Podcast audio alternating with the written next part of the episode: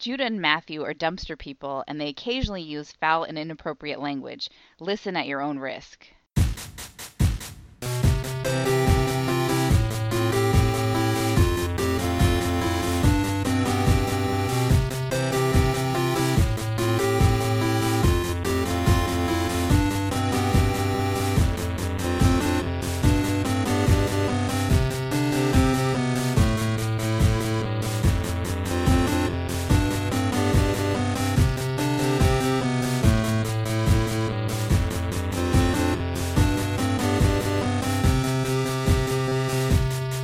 Welcome to Brother Date Star Trek Edition. I'm Matthew. I'm Judah. I wanted to keep the integrity of the Trek this time. It's- It's not a haha show. It's not Star Treks. Oh, I see. It's, it's Star Trek. With a E. This this this is the week that has earned dignity. yeah, finally. Well, you know what? Um, we'll get into why. You'll see when we get to TNG why we have earned why it has earned some integrity finally. All right, that's a that's an exciting teaser. Mm. So pay We don't get attention to only start- a few hours, everybody. Then you'll get to know. That's right. We don't get to start with TNG because, as always, we are going to go in the reverse order of last week. So fifth place last week, to Eh, Which first also place means, eh. last week. as always, it's Voyager. we are we will be starting with Voyager. We are doing something a little bit different though. Uh, we did a little horse trading, so you, we're not going to be trading off episode descriptions as usual. Yeah, you seemed unhappy to have to do three of them, and I seemed unhappy to have to do TOS. So we just traded. Now I'll do three of them, but you do TOS. That's right. So we'll see if we have any more energy for it at the end based on that. Yeah, I feel like all the changes we make from here on out are just going to be to make this less terrible for us. just to just to get us through the fucking thing. Uh, first this week is Voyager. That means we watched The Swarm.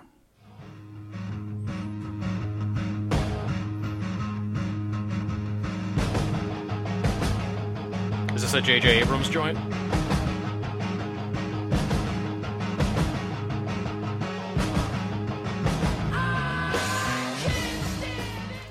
Yeah, that's right. If Janeway had uh, if Janeway was in the Kelvin timeline, she would have read about how to deal with a swarm of robot ships attacking. The answer is to play the Beastie Boys at them loudly.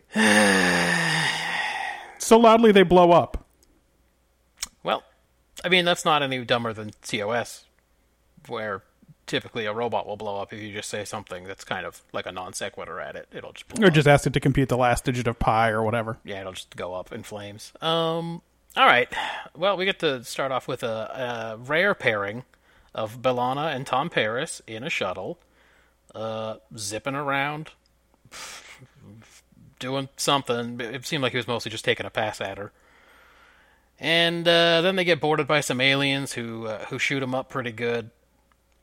They don't do much else though. They just kind of leave them there to get picked up by Voyager.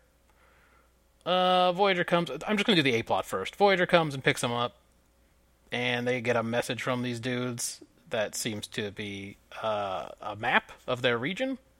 Is that right? Yes, except that before they get a message, Janeway's like, "I want to find out what happened to my people.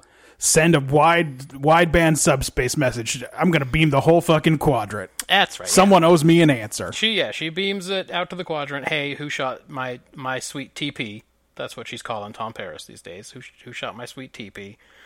And uh, and these guys reply, and they were like, "Hey, this is all our territory." And Neelix is like, "Ah, I know. I've heard tell of these guys.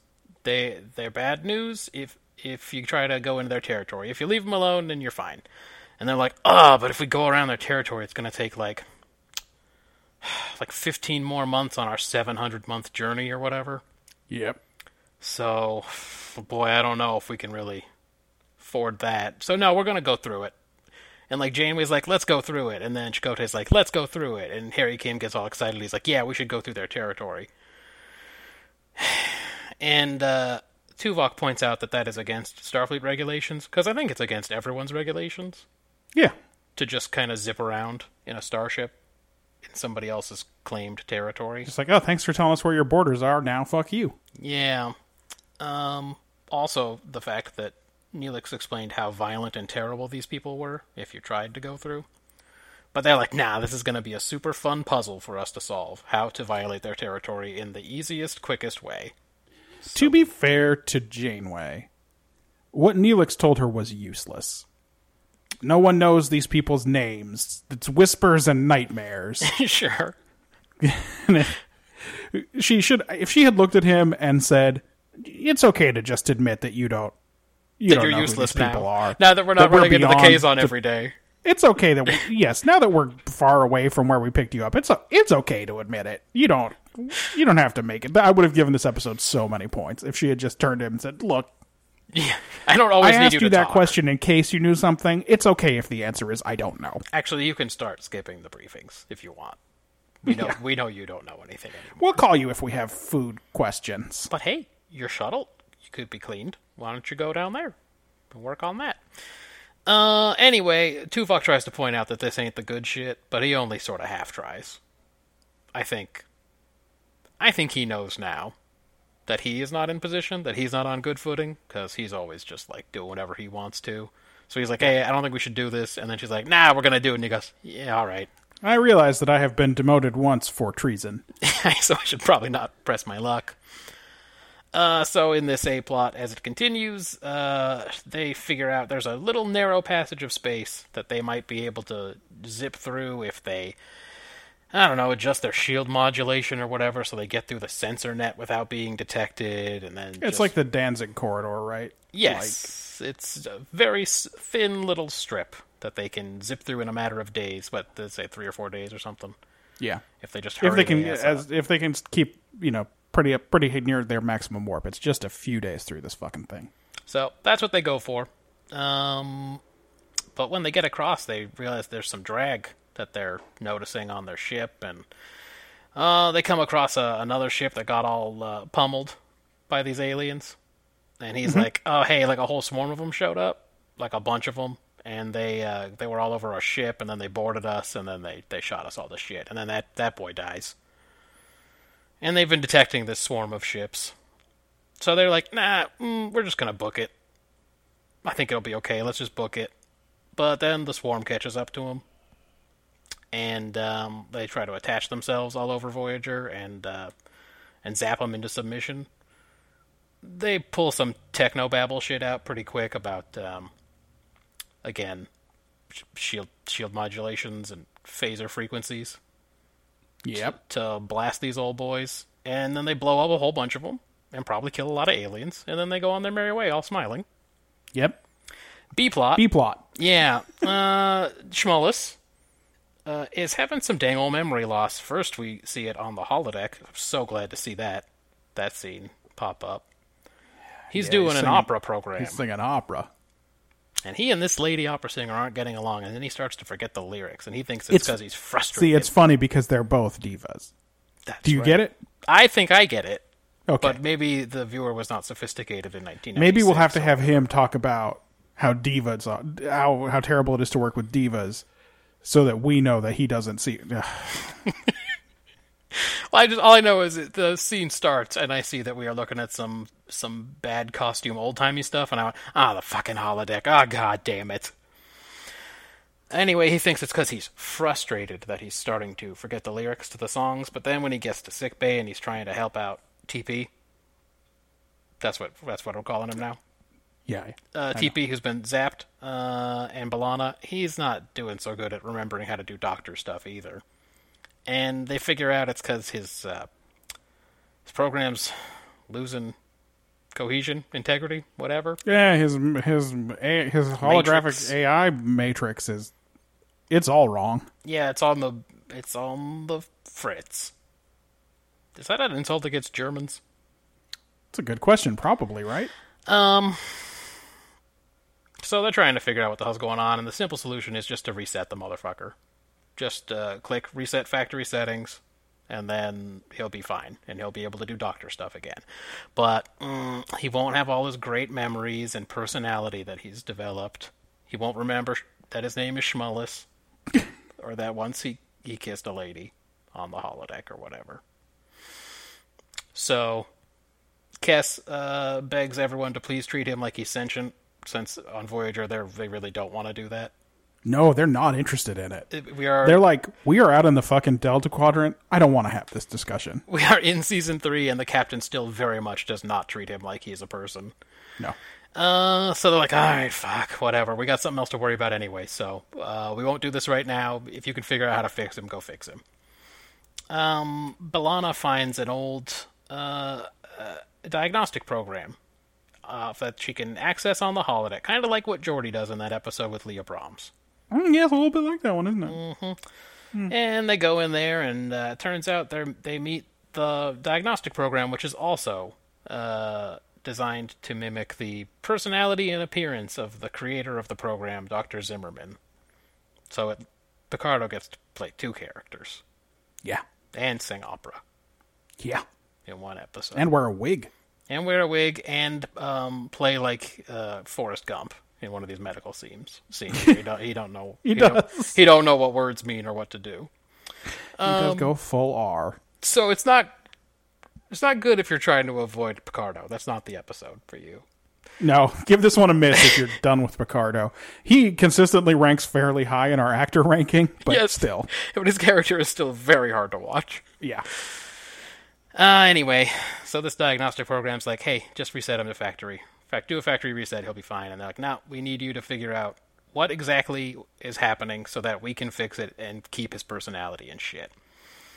Uh, the guy figures out it's because of all the personality stuff uh, that his program's breaking down. It takes up like the vast majority of his matrix now. Uh, but anyway, uh, Kess and that guy keep working on it while the whole swarm thing is happening outside.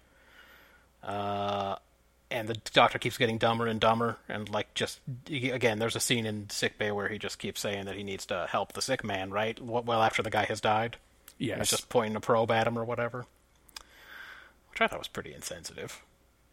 That old boy died. yeah, where's Chicote telling him, no, don't do that? yeah, Jacoda Gotta would have show told some you, goddamn you respect. cannot point the probe at the corpse, just in case. That's the just in case rule. Uh, anyway, uh, they they figure out a way to repair the EMH at the very end of the episode. At first, you you think, oh, it didn't work because he's all he acts like he did when they first turned him on in the pilot.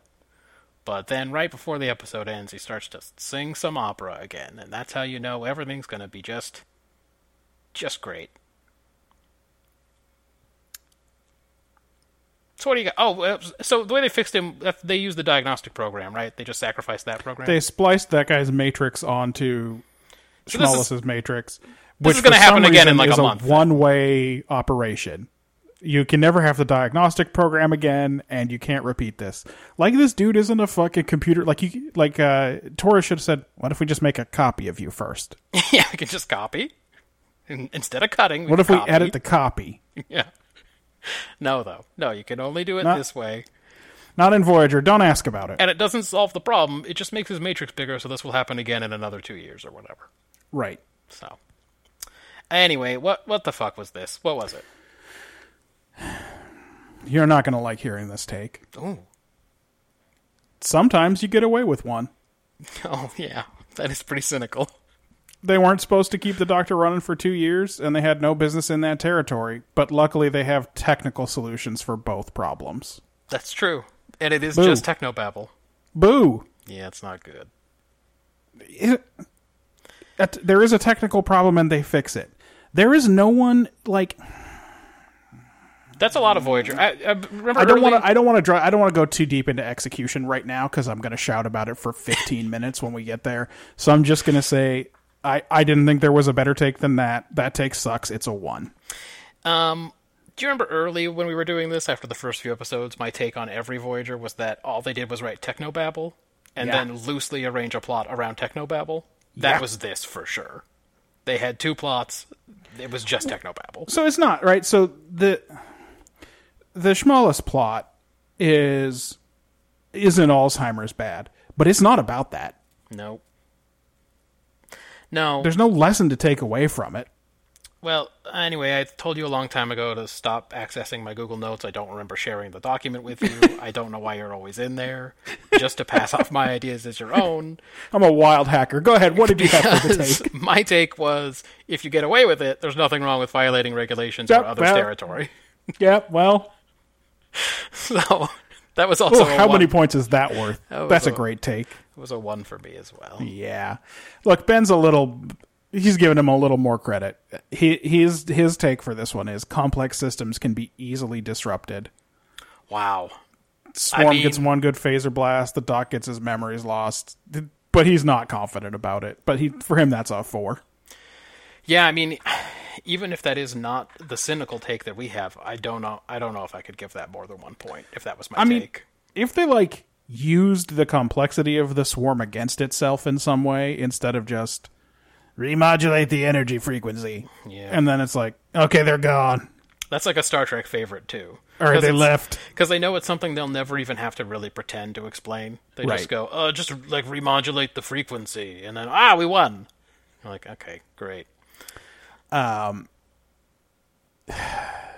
Well, um, let me Yeah, just dip into my execution here. I agree that there are two complex systems uh, in this episode. Assuming the swarm is complex, it's kind of not easy to tell. Like, are ants complex just because they have swarm behavior? Um, they puke out chemicals into each other's mouths, and that's how they communicate. Is that complex? That's it's vile. This fine's terrible, and you've been thinking about ants a lot lately, haven't you? Yeah, well, yeah. Um. Anyway, if that had been my take, I don't know how much, how many more points than one I could have given it for the complex systems one. Oh, I Because that's see. like a that, to me that's a so what. Like okay, I mean I guess so. Uh, You can't really make an Yeah. episode about Oh, you have that. a point. But anyways, uh, I couldn't find the link between the A and B plots anyway, so he did a better job than we did on that. But it's it's like the A plot puts pressure on the B plot, but but not in a way that makes sense. So we'll talk about that in execution. So execution. Uh, Janeway, I guess now is a smiling goon, You know, like a space pirate going around killing aliens for sport. I guess. 'Cause- Yeah. Okay, so look, remember a few episodes ago when Sulu was around I do. and she was like, "Ah, it would have been great to be like those dudes. It was a different time, but you could just really go out and punch an alien in the dick." And this week she's doing it. And I think that is what now her character is, but like she's not good at it and doesn't really get it. Like Archer does a lot of stupid shit, but it's cuz he has like a weird moral code that he absolutely cannot suppress. Man, okay, I get it, but for a minute I thought you were talking about Archer from the TV show Archer. And I was gonna say, I mean, does he? No, no, I'm sorry, I meant Captain You Jonathan mean Captain Archer. Jonathan Archer from the TV show Enterprise? Enterprise. He has like a weird moral code that he cannot be cool about even for 1 second. That's correct. and that's what gets him into trouble. This is not the case in this episode for Janeway. She's just like, I don't want to go around. Like she thinks that the the most realistic way they're getting home is not by taking 800 months or whatever. They're not going to get home that way. Yeah. That ship's not going to survive 800 months by itself out there, or however long it's supposed to take them 75 years, whatever it's going to be. Like, the only way they're going to get home is by finding a weird sneak anyway. Like a weird Right, wormhole and- or anomaly. And or who knows s- that they're not super gonna find that technology. skirting the border. Yeah, like y- who cares about adding the extra year and a half or whatever? Like that that's you're not getting home the slow way. Right. The slow way means your ship's going to blow up and you're going to have to fucking survive on a planet somewhere. So just take it easy and go around. Anyway, and then I was going to say Kirk usually tries to follow Starfleet regulations but can be kind of a cowboy out there, obviously. he has the some of the same archer mentality that the human way is the best way and he Yeah. doesn't mind imposing it on people but yeah he usually like calls starfleet when he's supposed to Mm. And I don't think he would just be like, the Earth way is to violate this these people's territory. Probably not. no it seems unlikely to me So I guess now that's her. Now she's just like, whatever, whatever we feel like, whatever uh, m- me and Chakotay feel like is the right way to do it. Uh, B plot: Kess and the Doctor. yes That is a recipe for me not giving a shit. but he reminds. reminded us of the time he rubbed her feet Yeah. and she reminded us that she's like two and a half years old or three years old Yeah, there was. by saying that she's known him most of her life and, then we're like oh that is true I don't think I could give points for the foot pervert continuity. I thought about it, but I I Not don't into that idea. think that's a thing I could do. she is the only person on the ship that gives half a shit about him. Yes, so I was saying, so at least that's consistent. Like she's the Yeah. only one who thinks of him as more than a hollow program, and so she had to go out and and fucking stick stick her neck out for him again and help him through everything. And did nobody notice when he didn't know how to do doctor stuff in that scene? Was she like playing it cool on his behalf? I do not understand what was happening. I mean, yes, in a way, right? How come no one went? uh Let's just reset him. He can't talk words. Yeah, or like, uh, no, no, no, no, no. He's not. He's not in trouble. You understand? You're not protecting him from being in trouble, right? That's right. You are endangering a man's life Yeah, we we need to be because you allowed- don't want your friend to be embarrassed. We need to be able to have a doctor who can save lives more than we need a doctor who's not being embarrassed. Yeah. Um, the the fall, the personality fall for Janeway made this a two for me. Where the entire A plot is an unnecessary thing that she did, which seemed villainous to me Yes. on the face of it. And nobody says dick. Tuvok raises that point, and then later when they're gonna do it again, he kind of just goes, Oh well, yeah. They then- show him like smirking at the camera, like it's the fucking The Office or whatever. but it doesn't come up like he doesn't say anything about it. Janeway's never like, ah, I, I we made the wrong call on that. It's just nothing. No, they blow up hella aliens who Yeah. are defending their territory from an incursion by an unknown alien force, Yeah, and then they smile, and it goes on, and the episode ends, and you just go, "Aw, okay." So it's a two for me. yeah. Um, Ben's got it as a three. Okay, He likes the little bit of business Paris and Torres are doing before they get shot. Obviously, it's the same as Jordy can't figure out what music he wants to, to play on the radio before the Romulans show up or whatever. I believe he comes up with something Latin. Yeah. Yeah, I mean yeah. so he gives it a 3, you gave it a 2. Yeah, where are you on this one? I'm giving it a 1. All right. This episode is a nightmare. So you know, Janeway doesn't care about rules. We've covered that. Sure, when Juggernaut was loose, she was going to blow Voyager up, Yeah. right? Cuz this was her problem and the right thing to do was deal with it. Yeah, the, I th- think the Janeway that used to think that everything must be set right now has Yeah. been replaced by Pirate Janeway. But um the clock is totally artificial on this one. So like, all right, you don't want to wait 15 months. You don't want to go around 15 months the long way. How about hanging on for a couple of days and let Harry Kim work out the universal translator I know. so you can talk to these guys. Also, by the way, holding on off a couple of days would let Torres work on the doctor so that when if you do have to gun it Yeah. through alien territory, you have a doctor. Yes, it does Like- seem like it would be prudent to not rush this one. ever like okay fine 15 months whatever it doesn't all have to happen at the same time like deal with one fucking crisis at a time Or just deal with either of them. take a beat Her solution is kind of to deal with neither of them. She doesn't wait to get the translator fixed, so she can't communicate with the aliens, which is 100% the first priority. so then here's another problem And then she this doesn't- little this little neck they're gonna cross Yeah. four days to cross it Okay. space is three-dimensional Sure. is this thing infinite in height like I- Uh. okay it's four days across here but it is it would take 15 months to go over the top Bro, they didn't feel like they had to explain to you that Voyager is right at the midsection, at the mid cross section of this thing that is exactly as tall as it is wide. oh i see So it'll take the same amount in any direction. so like that's Yes. it's very dumb Yeah, the way it's very dumb The that way they- Star Trek always treats space is extremely dumb.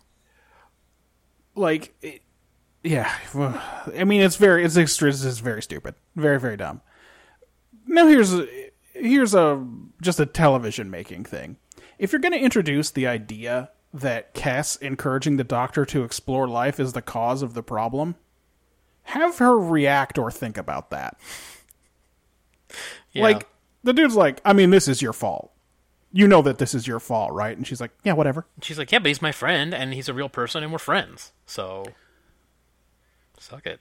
So at the end of the day, this episode is Voyager encounters two technical problems and has two technical solutions. Yeah. This is not a moral question. There's no moral question about whether they should be doing this dumb stunt because Tuvok raises it and everyone just looks at him like, you idiot. You stupid idiot. And then he's wrong, I guess. You want to do 76 years instead of 75, you asshole?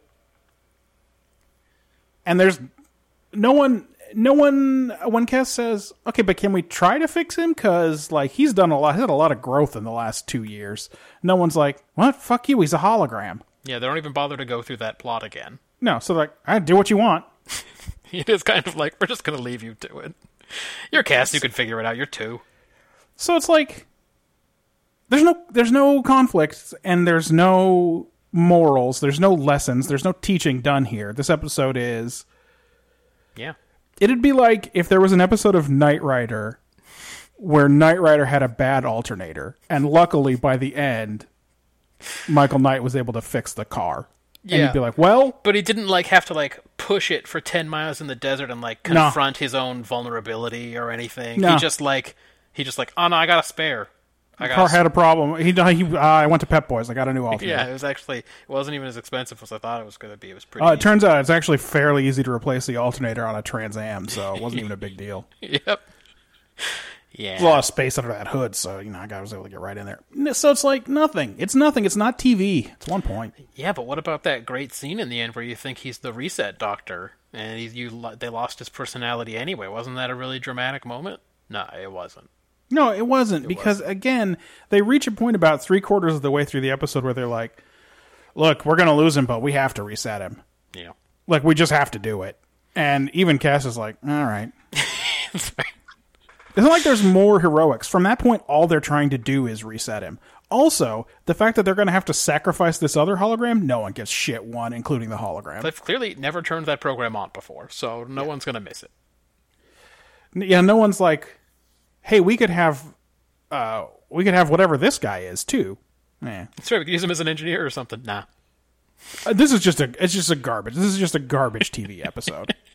All right. Okay. But I know that I know that Picardo liked it because he got to sing opera, but it's garbage. but surely there was an opportunity in this quadrant to do some heavy universe building. Sure, sure, sure, sure, sure, sure. They've got uh, UV scrubbers in sick bay, so you can scrub in. Okay. I assume it was UV. It was orange. Who knows? Some kind of light. Right. Um, we see the an instance of the universal translator not working, but it's not really explored. And then later on, it sort of kind of works, but by then they're way committed. Yep, it makes me really mad that the Universal Translator is even in the show. Yep. Just don't explain it. It's just used or abandoned at will. Uh, sensors can put a picture on screen of a vessel that's five light years away. It's pretty good sensors for sure. That's some good ass sensors. Does that mean They're that's like, how ah, long? we've detected, we've detected a f- a huge ship five light years away. Jim was like, on screen. What? Th- Does that mean that's how far Troy's range is too? I know it's always I mean, mm-hmm. just as we- long as the starship she's on. we would uh, that's what we would expect uh computers the way voyager's dumb computers work polarons All right. there's some kind of way in which one program can be added to another program in a way that destroys the first one making it a one-time shot I feel like that was a criticism again. yeah i had a couple of criticisms of the world building in this episode in that if any of it continues it will be making the world worse Right. i gave it one point This thing is on pace for a really excellent score. ben gave it uh two Okay. He says uh, bacteria and shit can stick to holograms because the doctor needs to scrub in. Mm-hmm. Uh, God, that's dumb. Oh, So I had the same note. Um, what I have is, I guess he's like Schmollus is hard light because he still collects bacteria and needs to scrub in. So like he still is solid in that room, so stuff still gets on him, even though he's I mean, entirely. we know he can light. turn. We've we've seen it where he uh, slapped Tom Paris or whatever, and Mm-hmm. then he turned invid or turned uh, boy, what would you call it? Non corporeal, so that he couldn't retaliate. Yep. So uh, Yeah, you think you couldn't just you have just to like uh, do well, that let me just once? flicker on and off? That'll get rid of all those bacterias. I would think that would be an effective way to do it, and it wouldn't just be his hands. Yeah, I think Yeah. that would be better. Yeah. So it was a two from Ben. Um, Soral and Tepena of Vulcan perform operas. That's at least at some point they did. Uh, Giuseppina Pentangeli is thought by some to be the best lyric soprano of the 22nd century. I g- some, some- there's some opera history Yeah, in here. no, I get it. They do one of those two real ones and a fake one. yes, I usually, but I usually like that. I didn't even notice because I was so mad at that scene. I g- He I mentioned Pavarotti, and then he probably mentioned a bunch of nobodies. Yeah, just like uh, the terrorist bombing of San Diego and Babylon 5. They always throw that one in after some real life ones. Um, uh, let's see, encroaching on territory. So many flip flops were destroyed that day. That's right. It was like grayer even than it usually is in June. Uh, encroaching on territory of an alien species is against Starfleet regulations. Um, I know that seems like common sense, but you never know. Uh, let's see. Uh, EMA, EMH created by a guy named Zimmerman. I didn't remember whether we'd already learned that. For some reason, the EMH was only designed to run for like 90 seconds or something. Why I not- forget the exact time he says, but it's like What? fifteen hours or something. why not just make one that can run for a while? You know? Just make a good one that'll run for a while. Yeah, this uh, this I guess this technology was not ready for prime time, and Voyager got lucky that it mostly works. They uh, they should have they should have built a good one. Um interferometric pulses, which are like all reversey Yeah, if you use them. It does a reversey. Uh I guess some background on the Doctor's creation's worth something. I gave it 2 points, but only because he's a main character in the show. Otherwise it was a lot of nothing. Well, how did you feel they did with characterization? Then? You know this, this is their is- last opportunity to score big. this is a uh, always a strong suit for Voyager. Um, Belana thinks Klingon bodies can't handle being cooped up in cockpits because she, like Negrodamus, believes stereotypes guide our destinies. That's right. Tom Paris makes a pass at Belana because Voyager still doesn't understand that I don't like one character making passes at another. They are like my family, and my family shouldn't date. Haven't they read the Bible? Yeah, like unless that they're gonna, he's gonna go to a parallel universe in which he discovers that they're Then it's already fine. dating. Then it's and okay. Then be like, huh? I wonder. Then it makes sense to me. That works for me. Janeway, we've already talked a lot about her in this. it does suck though. Yeah. Mm. Then she smiles when she asks Schmullis how he'd like if he'd like to be reset to factory settings. She literally is smiling when she says to him, "How would you like that, doctor?" It's like she really wanted to pull the plug on this dude. Oh yeah, she got a real taste for it in Tuvix. She loves murder. It's just been driving her crazy that she can't do good murders. uh, let's see. She missed her opportunity with Suter. That's right. She'll never she's do like, it again. I really wanted to. I really wanted to hang him. I can't believe somebody killed that guy before I got to him. Then she compares this caper of crossing this territory to sneaking past her parents' bedroom in high school. Again, with a wide fucking smile. Yeah. oh yeah, they have a nice little moment on the bridge where they're all pretty excited about their human trafficking or whatever. Did she forget the part where Balana and Paris were shot? And, like, Paris was, like, badly injured for a while? and right now they don't have a doctor. and now they don't have a doctor. anyway, uh, uh, Kess is less murdery and wants to like take a minute and see if they can fix the doctor. Chakotay's all in on violating these aliens' territory. Kim is all in on violating these aliens' territory. Uh, only Kess wasn't a bad guy in this episode. Yeah. Uh, except for the doctor who had a personality altering impairment, so that he is not really going to get scored on this. It's two.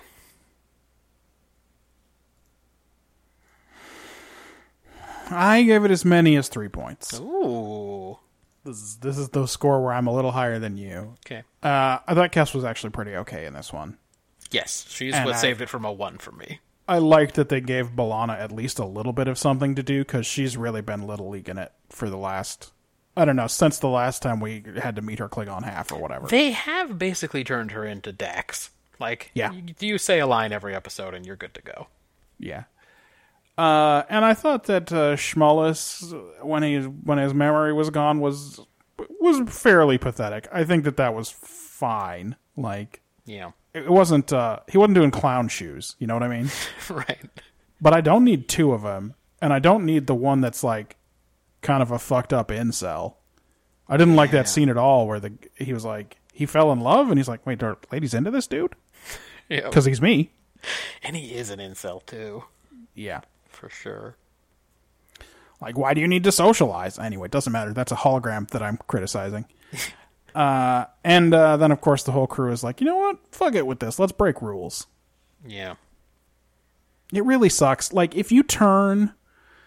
If you t- did the, if this episode was done from the point of view of the swarm aliens, Yes.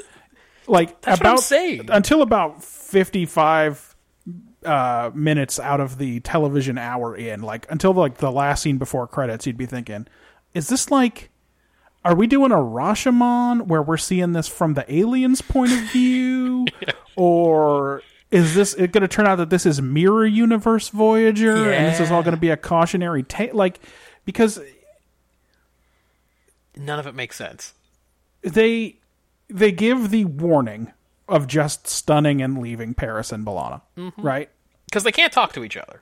Then in response to Voyager's query, they send the whole map of their fucking territory The whole And two some other- dimensional map of their territory. and some other stuff, and then it's just like the next day Voyager's just fucking in there, oh yeah. Just zipping across. and then they blow up a whole bunch of them, and then they Yeah, a lot of aliens die. It's um it's a bad like- thing. if you turn this around, Voyager's the bad guys for sure. And I don't think this is the first time that they have been the bad guys. And and we're just supposed to excuse it because well they got to get home.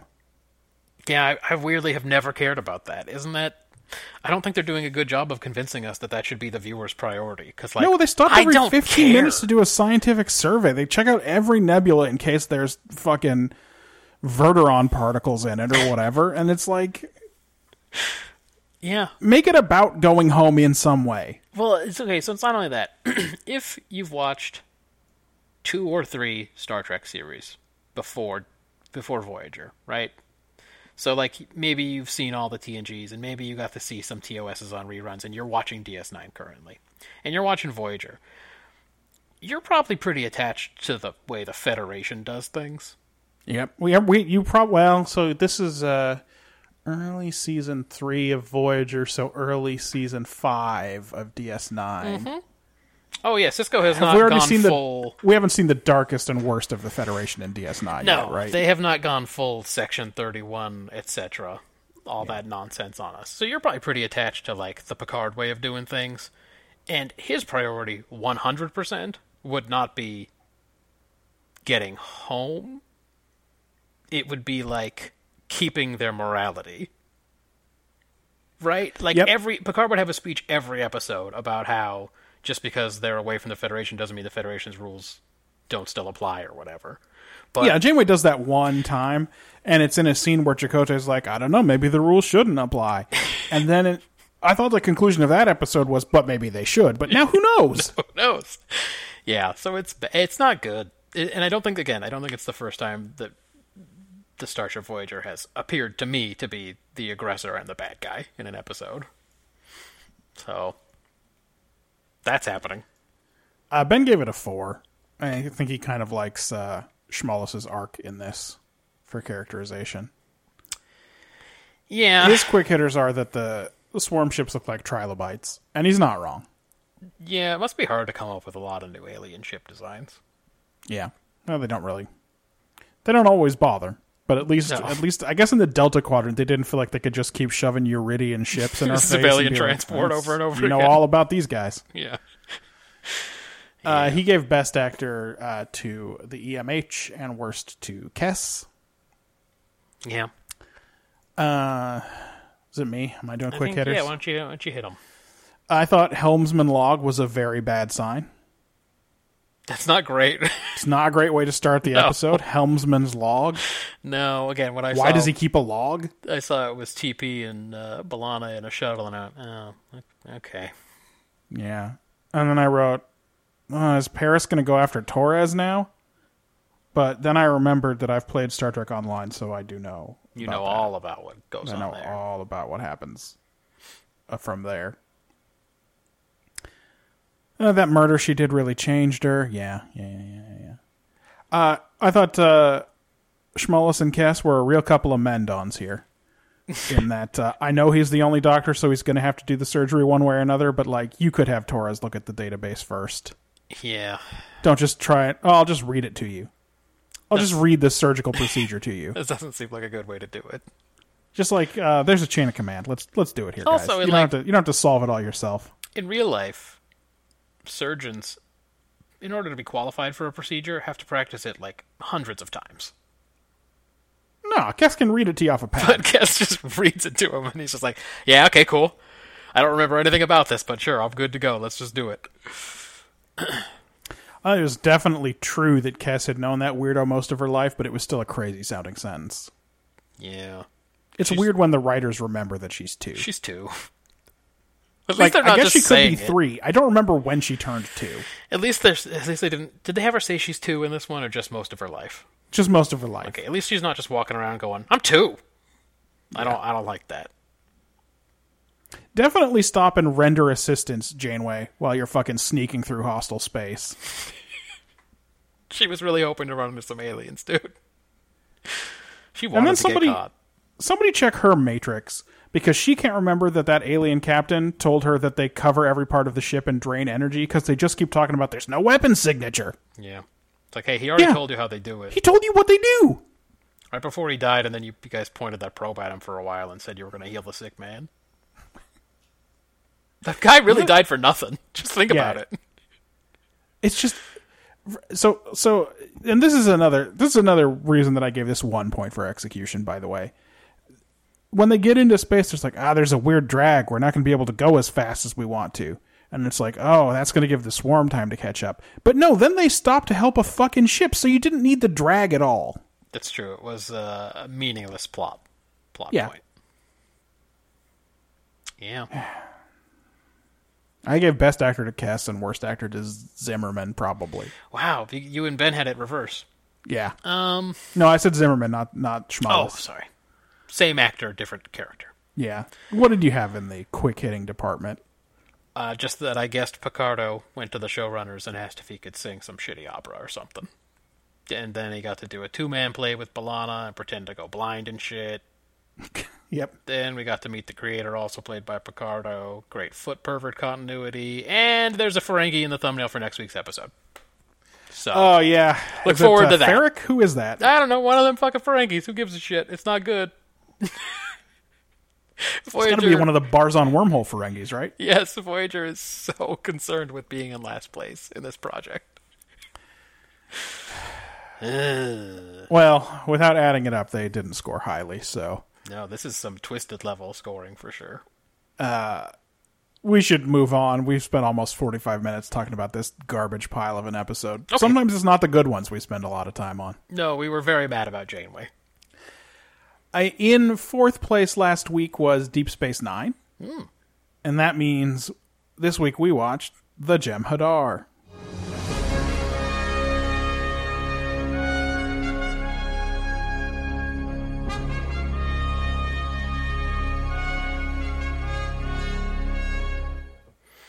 All right, I think I can do this one faster.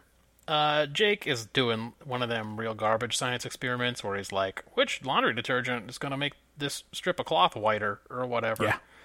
And Cisco's like, "Oh boy, I you're going to you're going to get a bad grade on that." Um I No, especially because his teacher used to be a botanist, and he's doing a plant one.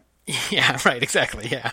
See which which nutrient solution gives the plant the biggest roots. He's like, "This boy is definitely going to fail."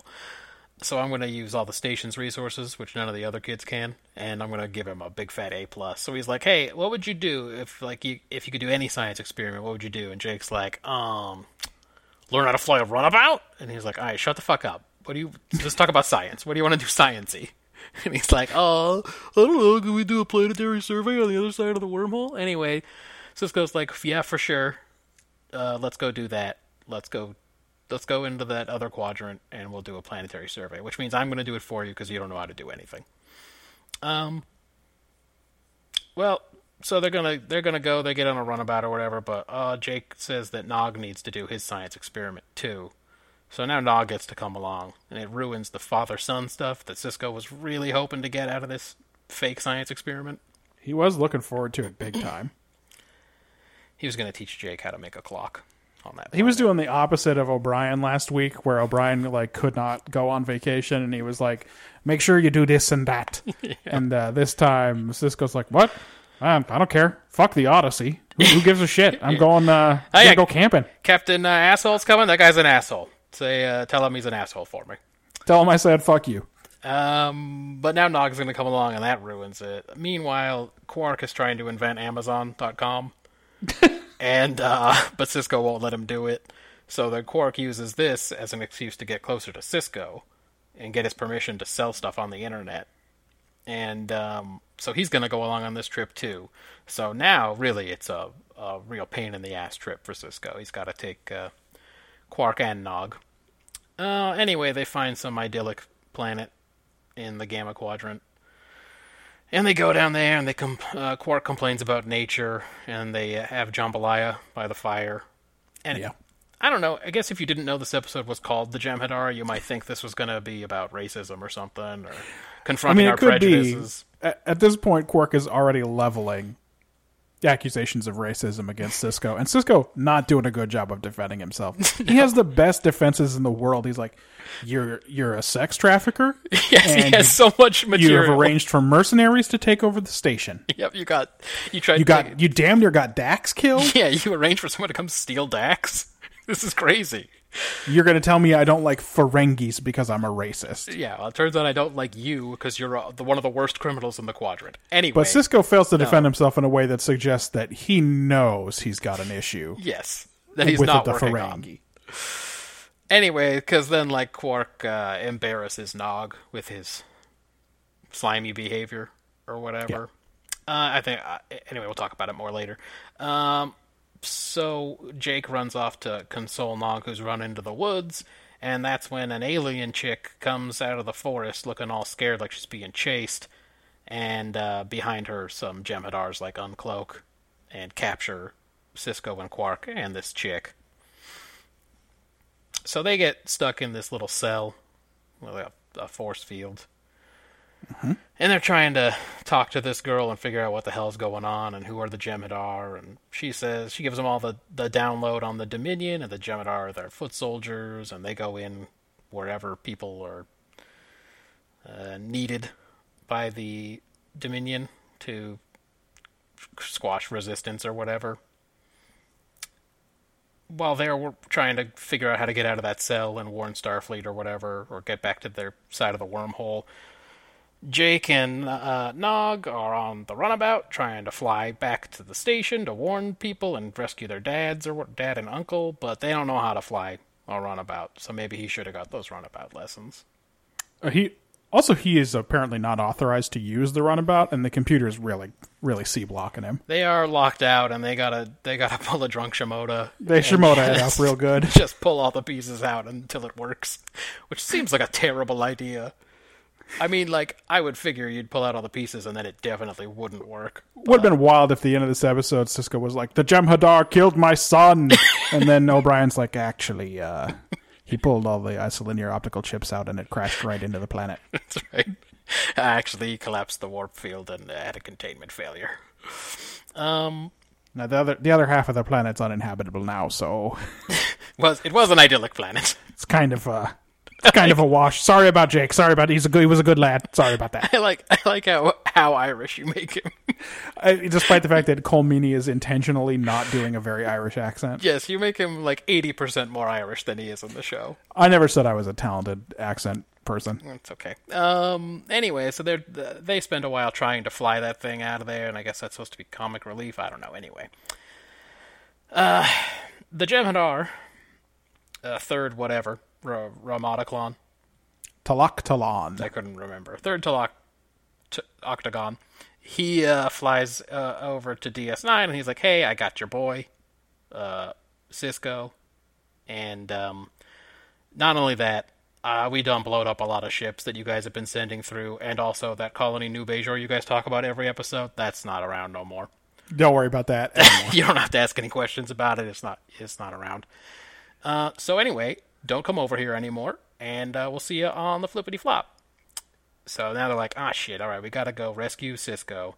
That's when Captain Asshole shows up. Turns out Captain Asshole f- is uh, flying around in a galaxy class starship, yeah. so he's somebody. In the way that we know that Picard is connected, this guy must be connected. he seems like it because he doesn't seem likable or good at his job. He's like a real turd. so he must be politically connected. yeah. Also, old white dude, and you know, Oh. Yeah, he some- looks a lot like Mike Pence, and nothing s- screams connection Like Mike Pence. Like dudes who look like Mike Pence. like a dude who looks like Mike Pence. Yeah, some things die hard. It looks like well into the future. If you're a, a white-haired old white guy, you're you're in good shape still. Um, anyway, everyone immediately uh, uh, falls in line with what this guy says because again, galaxy class starship. Uh, they're gonna come and they're gonna rescue Cisco with the the Odyssey and a couple of dang old runabouts. Well, the senior Federation officer left on the station is Dax, right? So Yes, like, Dax, who apparently this guy hates. Yeah. Isn't that what we were led to believe? So there's really the only person who could oppose him is Major Kira, but he showed up in the biggest ship she's ever seen. Yeah.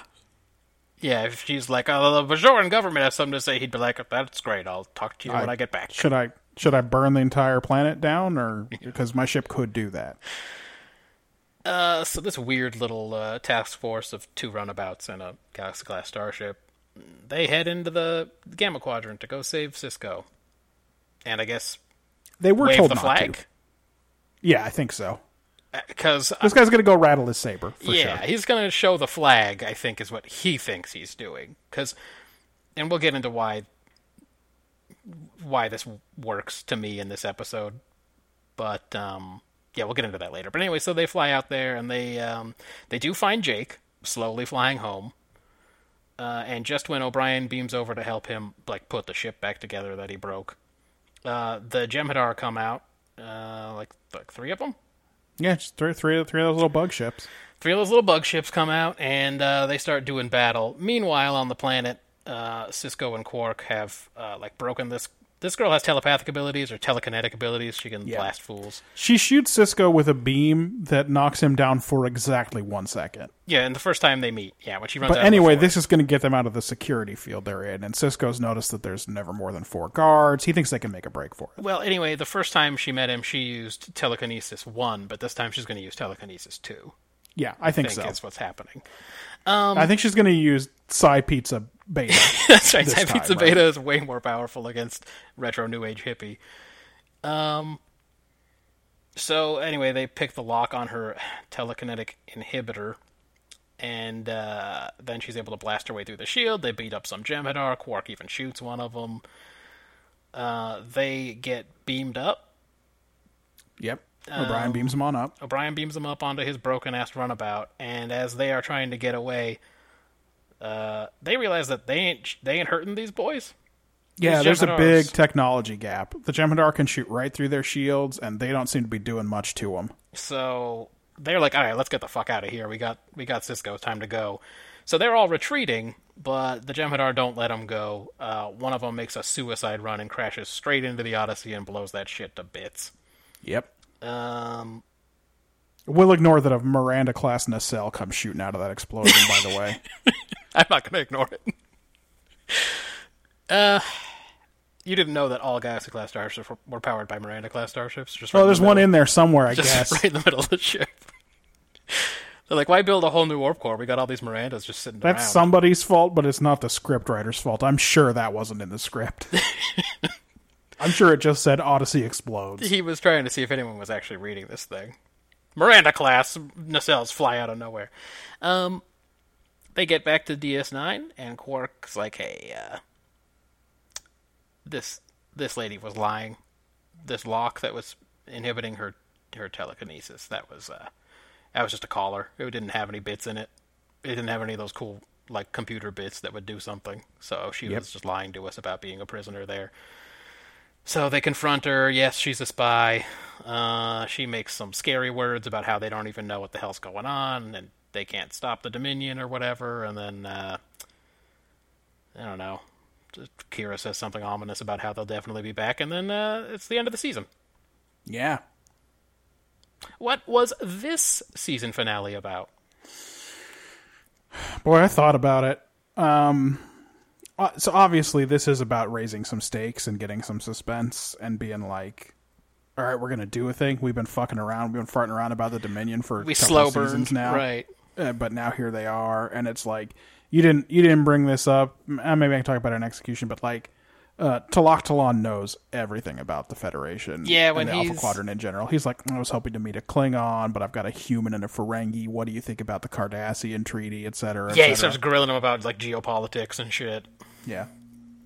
Yeah, I, I didn't bring it up because I didn't know what his goal was other than to scare them because he doesn't really interrogate them.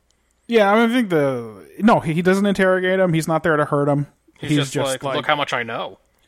my job is to keep you here until we draw someone in and blow them up to make a point, like or something like that, right? You're bait. He doesn't tell him he's bait, but he's bait. Yeah, Uh, so I think that the only thing you can take away from this one really is that human self satisfaction and feeling of superiority is due for a reckoning. okay, Like, so we've got Quark's little speech about Cisco, who uh, does doesn't defend himself. We see the destruction of a galaxy class starship, etc. right. Like, uh, there uh, part of what Quark Quark says is that uh, humans don't like the Ferengi because they seem uh, greedy and sneaky or whatever, but. Ferengi history doesn't have any atrocities in it to compare to the worst stuff in human history, and Cisco doesn't immediately say, "Well, "What about the Ferengi R6 riots or whatever?" So I guess we're supposed to take that at face value. That's right. Also, but he does. But would be more effective is if he, if he just said, "You have enough in your personal history. you have done all the sex trafficking, etc." Uh, f- 14 months ago, I had a woman in my office who said you wrote into her contract that she had to blow you. So, you want to keep going? yeah. Uh, the trouble with this as a take is that I don't know what the lesson is for the rest of us, unless the Federation is supposed to be America. But then, like, what's is what's the Dominion? Is the Dominion China? Moon Hitler. Moon Hitler. See, this is the problem, right? So I think uh, I think it's fine to have an episode about you've been at the top of the chain and now you're some, but something is coming. You're maybe not the biggest fish or whatever. It's just not. Uh, it's not real Star Trekky, etc. I only gave it four points. Okay. Uh, ben gave it five. He said space is a dangerous place. I feel like that's when he gives out from time to time. Um, Depending on how how much work you want to do on behalf of the writers, that one does come up quite a bit. yes. Uh, he says, f- like for Enterprise, this would be a super weak take. However, DS9 exists in a universe that has felt largely conquered by this point, um, by the Federation and feels settled. So it's I mean, it's kind of true. Like when you look at the conflicts that are happening on Deep Space Nine up to this point, it's um, it's relationship management with Bejor, if only that's what the show relationship was. management with Cardassia, who we know is not a real threat in a war. Yes, that's right. Right? It's it's a lot of little political, and then r- random probes and viruses attack the station. Yeah, weird spatial anomalies, whatever. Right. like the long term stakes so far for the Federation have been is Bajor going to end up joining the Federation? Yeah, they revisit it every four, five, six episodes, like this question of where Bajor fits in. So I think he's right that in Deep Space Nine so far, it has seemed like humans have got shit more or less worked out. The scariest moment we see for humanity is in the beginning of the pilot when we revisit Borg, Wolf yeah. 359. Right. But because at this point, the next generation has ended, we know that the Borg have imploded. Yeah. So humanity's back on top. I think it. So I took a broader approach, and that made me think more of what they were doing. I had. um It's folly to believe that your views will be shared by everyone in the galaxy. So, the Federation thinks of their exploration of the Gamma Quadrant as a peaceful quest for knowledge. Right. Many, including the Dominion, but even people in their own quadrant, think of it as an expansionist philosophy meant to result in domination of the galaxy. I mean, New Bejor. They took a planet in the Gamma Quadrant. Yep. No one was living there. Let's build a colony. They're just, we're going to colonize it. what if the Dominion had like it was on a ten year run to colonizing that planet, and they were like putting the shit together now? That's right. They'd be pissed. Um. Now, uh, I think the way that the Dominion is painted also makes it so that they are supposed to be viewed as the bad guys in this, but they're kind of doing what Janeway's doing in this other episode. Where yeah, they're and just at this kinda point, zipping at this into point, we don't really know any of the bad stuff we will later know about the Dominion. Yes. Um, but w- I but it's already clear that you can see that they're like, stop sending shit over to our space. This is our space, and we own it. So stop, s- stop. We're Doing making shit. a territorial claim, and here's the proof that we can back it up. Yeah. And then obviously all the stuff between Quark and Cisco. Um, about how the Federation views how humanity in particular views themselves in the galaxy versus some aliens like the Ferengi. Uh, people always need a lesson about like trying to see things from other points of view and perspectives, and nobody really does it anymore in real life. So I always find that to be a welcome message. So I gave it seven points Oh wow, to be like, hey, sometimes the things you're doing that you think are a good thing, if you just kind of turn around and look at them from another point of view, not such a great thing. Yeah, uh, I'm going to stop and think about this for a second because we're pretty far apart, and also because I think that there is some evidence for what you're proposing as the take. I think that the uh, Quark Cisco interaction is strongly biased in that direction. Yeah. It is it is a real problem that it's coming from Quark. Yes. Love to hear it coming from Rom, Well, especially but they 'cause- haven't they haven't figured out that Rom's a character in this show yet. no, and I really do get the feeling that when Quark does it, even if it's true, it's self-serving, and Yes. that Quark getting an upper hand in an argument is going to help him create Amazon.com. Right. By the way, it's not clear to me that you can order them from these monitors. I think he just wants to show ads. Wait, are they- it's just straight advertisement? I thought. I think he's trying to create I thought he was Google. I thought he was saying he was selling things on the monitors. It, maybe he's only advertising them. Yeah, I think he just wants to use them to advertise Oh, that's even the weird tourist trap shit that he talks about. Well, okay, because at one point he calculates. Oh, we'll totally get into it. He calculates that it will triple his profits. Yeah. He because if that's true, then he must think a lot about advertising. I think he must think that if he can advertise, people will come to the bar to buy this horse shit and they'll probably drink while they're there. Because like, there's only so many places to go on the station. If no one's going there already, it's not because they don't know it's there. Yeah, it's like They are don't wanna did go they, there. They were like, "Oh man, we've got to eat something," and they only made it as far as the Klingon restaurant. it's like the Replimat and the Klingon restaurant and Quarks. If they're not going to Quarks, they don't like Quarks, yeah, right? I don't know what advertising's going to do.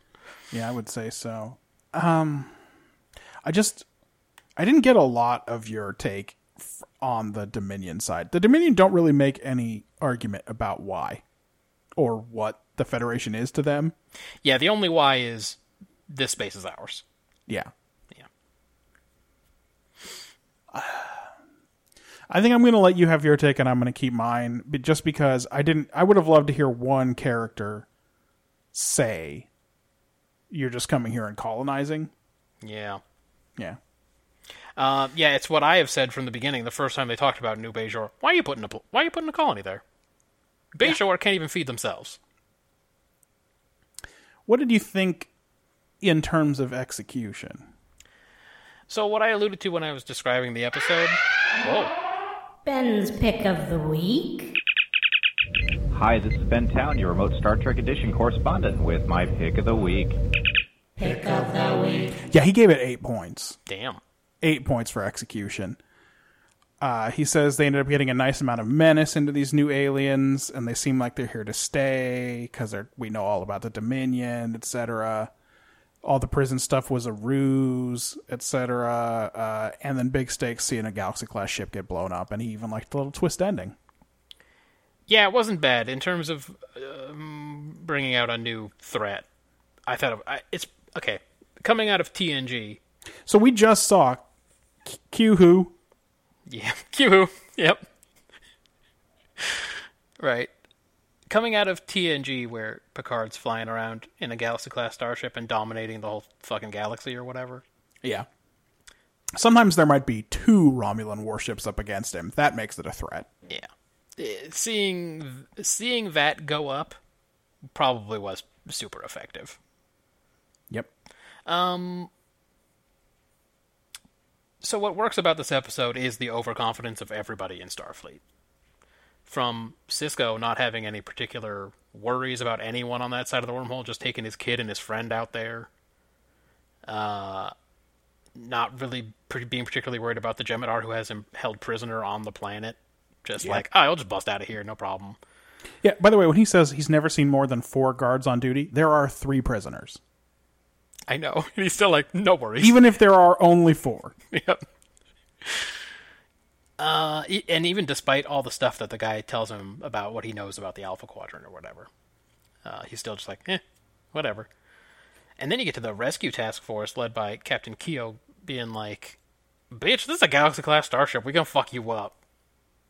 And the way everyone on, on ops like defers to this guy and falls in line when he shows up, they're like, oh yeah, man, the cavalry fucking arrived and now we're going to bust some fucking heads out there.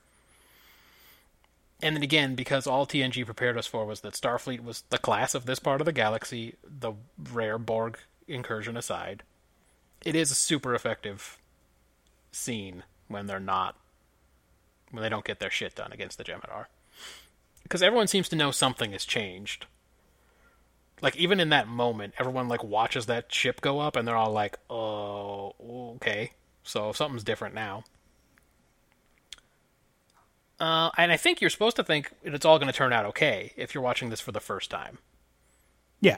Like this guy shows up in ops, and like I said, everyone buys into everything he has to say, and they go out there, and I- it's almost like they want to make this dude proud just because of his position as like captain of this great starship or whatever. Um. So anyway, I thought all that stuff's effective. Minus points for so much Jake and Nog. Yeah. There's a lot of it. Quark dresses like a jester and gets set on fire, and he screams too. Ba- His bad stunt double has to get all that Ferengi makeup put on so he can be set on fire. Think how many hours that guy had to sit there. No kidding. just to be set on fire. Uh, Odo goes along to rescue Quark, which seems like giving the game away. That whole will Yes. they, won't they? That needs to slow burn for a while longer. I yeah. think. Yeah. Exactly. It's just done being subtext now. It's just No, they're Uh, friends. Well, I I really like him. I- it turns out. You know, uh, deep down, he's a really good guy. If you think about Ah, it. it's I. My relationship with him, had, I've seemed tough on him because he needed it, but It's like this- someone's got to go look at. Yeah, you're right. It, it, maybe they're shooting a little early on Yeah, that one. because this is the last episode of season two. I, I don't know what they knew at the time, but I know they've got five more seasons. And That's true. are they going to be best buddies for the next five seasons? Well, I guess Quark doesn't know that Odo came after him. Anyway. I assume Kira's not going to give him the satisfaction of telling him that. So I think that and the so much Jake and Nog keeps it as a six for me, but I, otherwise I thought it was very effective. Uh, I also have it as a six. Okay. So uh, I thought that was pretty good levels of menace. I liked that this is a setup for things to come, but they it's not a to be continued. Right. So it's like we're ready for next season, but they didn't do that. So in that in that case, I'd say this is the opposite of Descent, Yeah. which is a season ending to be continued that I don't care about. It does a very bad job. Yeah, God, we're, We'll get to that in years and years eventually we'll have to get to that one. during TNG's long slow decline. Yeah. What are you talking Uh, about? Marjan claims that's the best season. The Jem'Hadar's invulnerability obviously can't last, or they won't make good bad guys. Right. But it's good for a first meeting, and I think that we have accepted the idea that the Federation can make technological advances quickly. Right. So it's like I, it doesn't bother me that they're so invulnerable here, but we're gonna have to keep this going for a while Yeah. because it's just like they just got to figure out what to do about the shields, Oh, you right? just And then it'll re- be remodulate those shields. Right. they'll just remodulate them. Fuck. I it. assume that's what you got to do. I'm surprised the guy on the ship didn't know that. Hey, Captain Keo, just remodulate those fuckers. I mean, Dax did say, "Are you remodulating the shields?" And he's like, "Yeah, we." He's like, why? uh, I, I don't know. Are we remodulating? them? Yeah, we're remodulating them. By the way, you're you're right about the arrogance because i- even Keogh's either first officer or tactical officer, I couldn't tell he was wearing red and he was lieutenant commander. Uh. Seemed real excited about getting to shoot at these guys. Yeah, it's very He's a rare. real Malcolm Reed. That's right. It's a rare thing when they get to go out there, guns blazing. Uh, we, you and I have discussed many times that the Federation is as racist against aliens as they are inclusive among humans. That it's a real blind spot, right? Uh, so I did like hearing Quark call Cisco out, and I thought having the uh, having Talactalon talk about the Cardassian treaty was a nice touch because uh, the Dominion makes all of that suddenly seem real petty and minor. Yeah. like just a little squabble, and the whole thing with the Maquis is going to be kind of who cares in a minute. Yeah. But uh, but I, but I literally wrote too much slapstick with Quark to score the really high marks. It's tough. There was a way to You- do this episode that was that was much better. It didn't include Quark or Jake or Nog.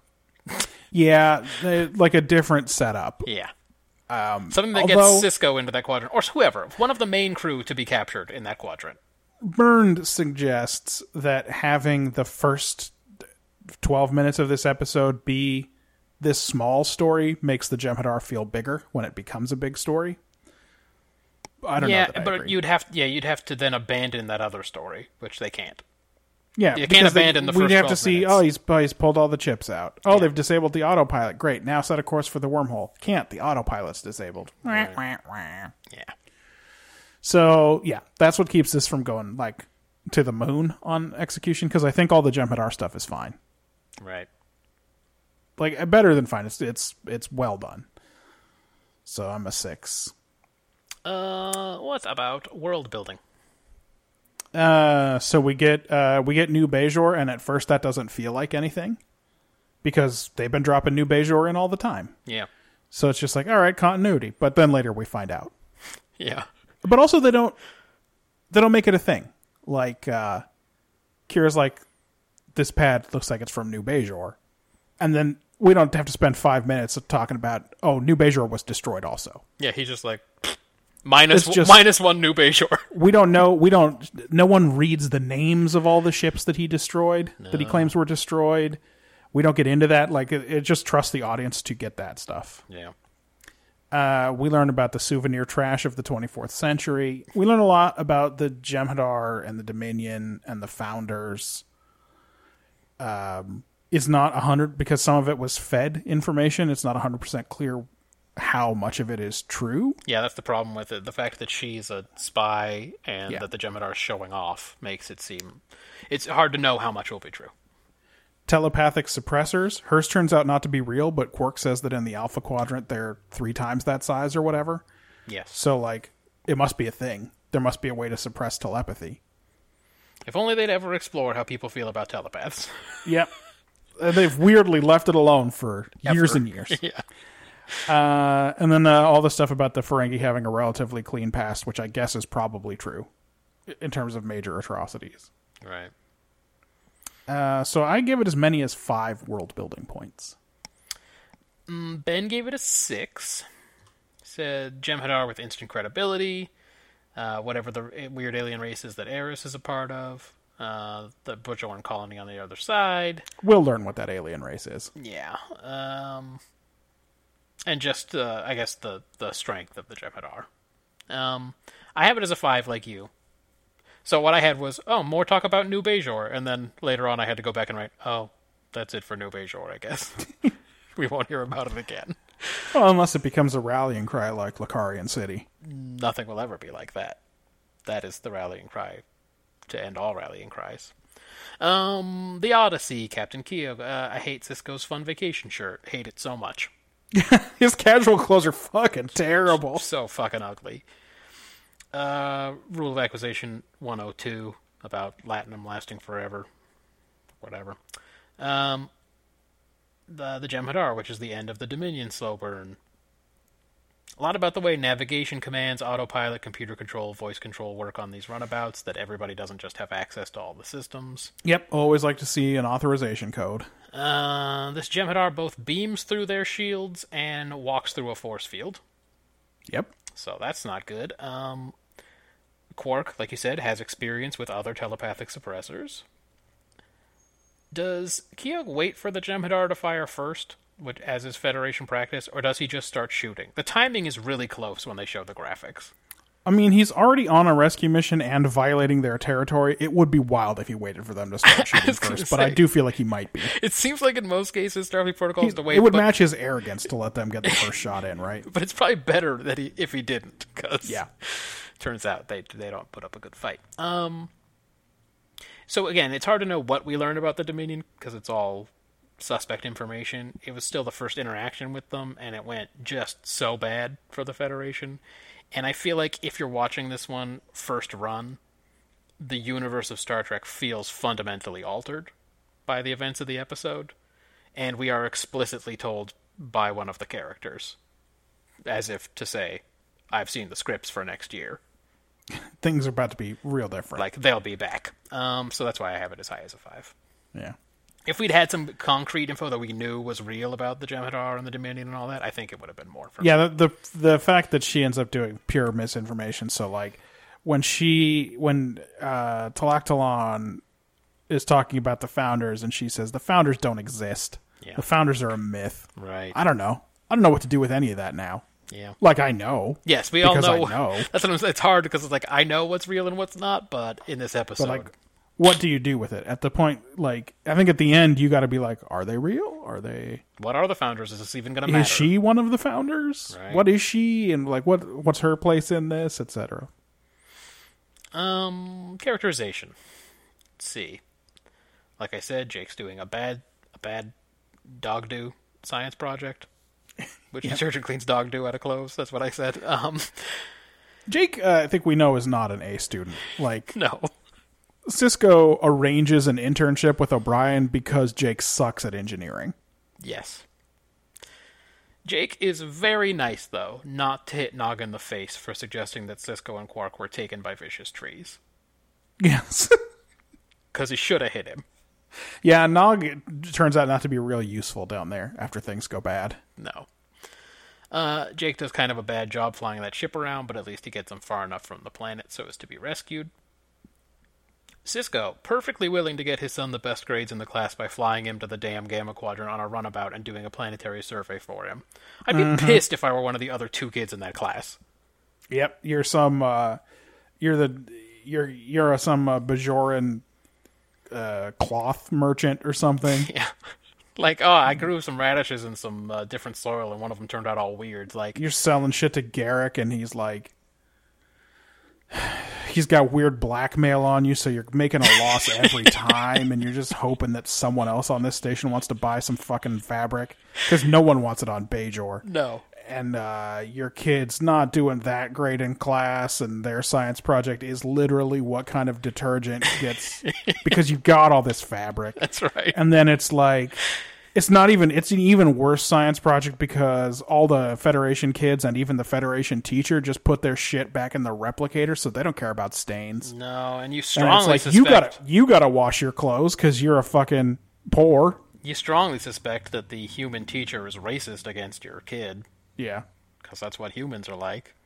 And you know she's got a chip on her shoulder because Vedic Win, now Kai Win, Yeah, made a real yeah. pig's ear of things with the school.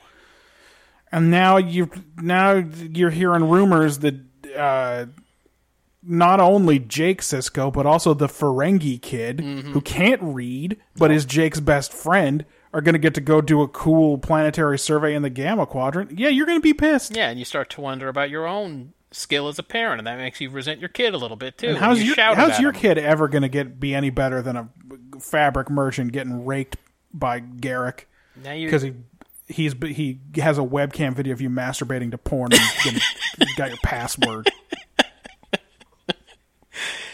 Yeah, it's not good. That's all I'm saying. It's not good for the other parents. Um, Yeah. Let's see. Uh, he's still a racist against Ferengi. That's Cisco. Even the children. Uh, he doesn't even consider that different people, let alone different species, might have different ideas about what paradise is. Just oh, like- he's by the way, he's never wanted Jake to hang out with Nog. Nope. So this is one of the reasons why he doesn't really have a leg to stand on because even though Quark is a, a real shitbag, he's been like, "You hanging out with the Ferengi?" Yeah, sometimes Jake will try to school him too. Jake will be like, Dad, we're friends, and you said that humans can be friends with Ferengis, and then Cisco just has to like sit there and look at him like, seriously, don't hang out with that kid. don't make but me don't. don't. parrot my words at me and make me look like a racist. Just don't hang out with the kid. Um yeah, and then some father son stuff about uh, I don't know when they d- did some water skiing with uh, Jennifer, whatever. Yeah. O'Brien, I guess, is like the receptionist for Cisco. I'll He does. I'll tell him does when he say, has a phone Your son's call." here to see you. tell him when he's got a phone call and like lying about Cisco's whereabouts when his wife calls so he can fuck Dax or whatever. That's what it means to be chief of operations.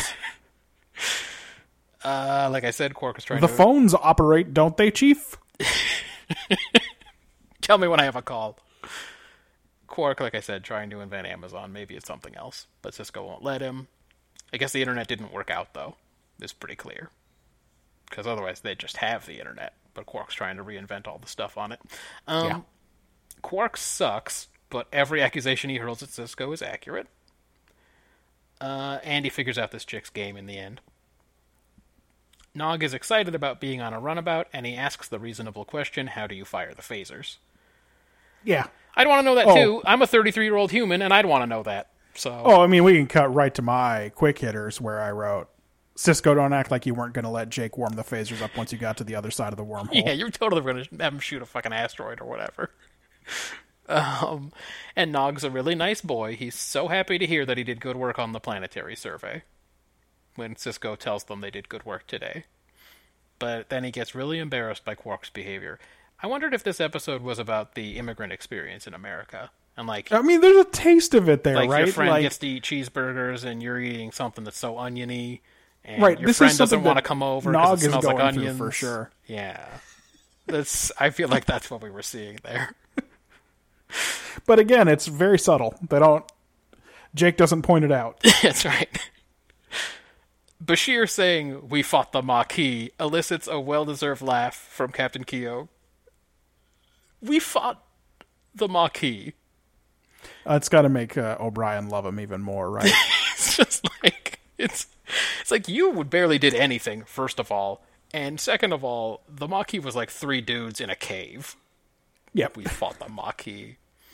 And the guy has to go like, they had two modified shuttlecraft. Yeah.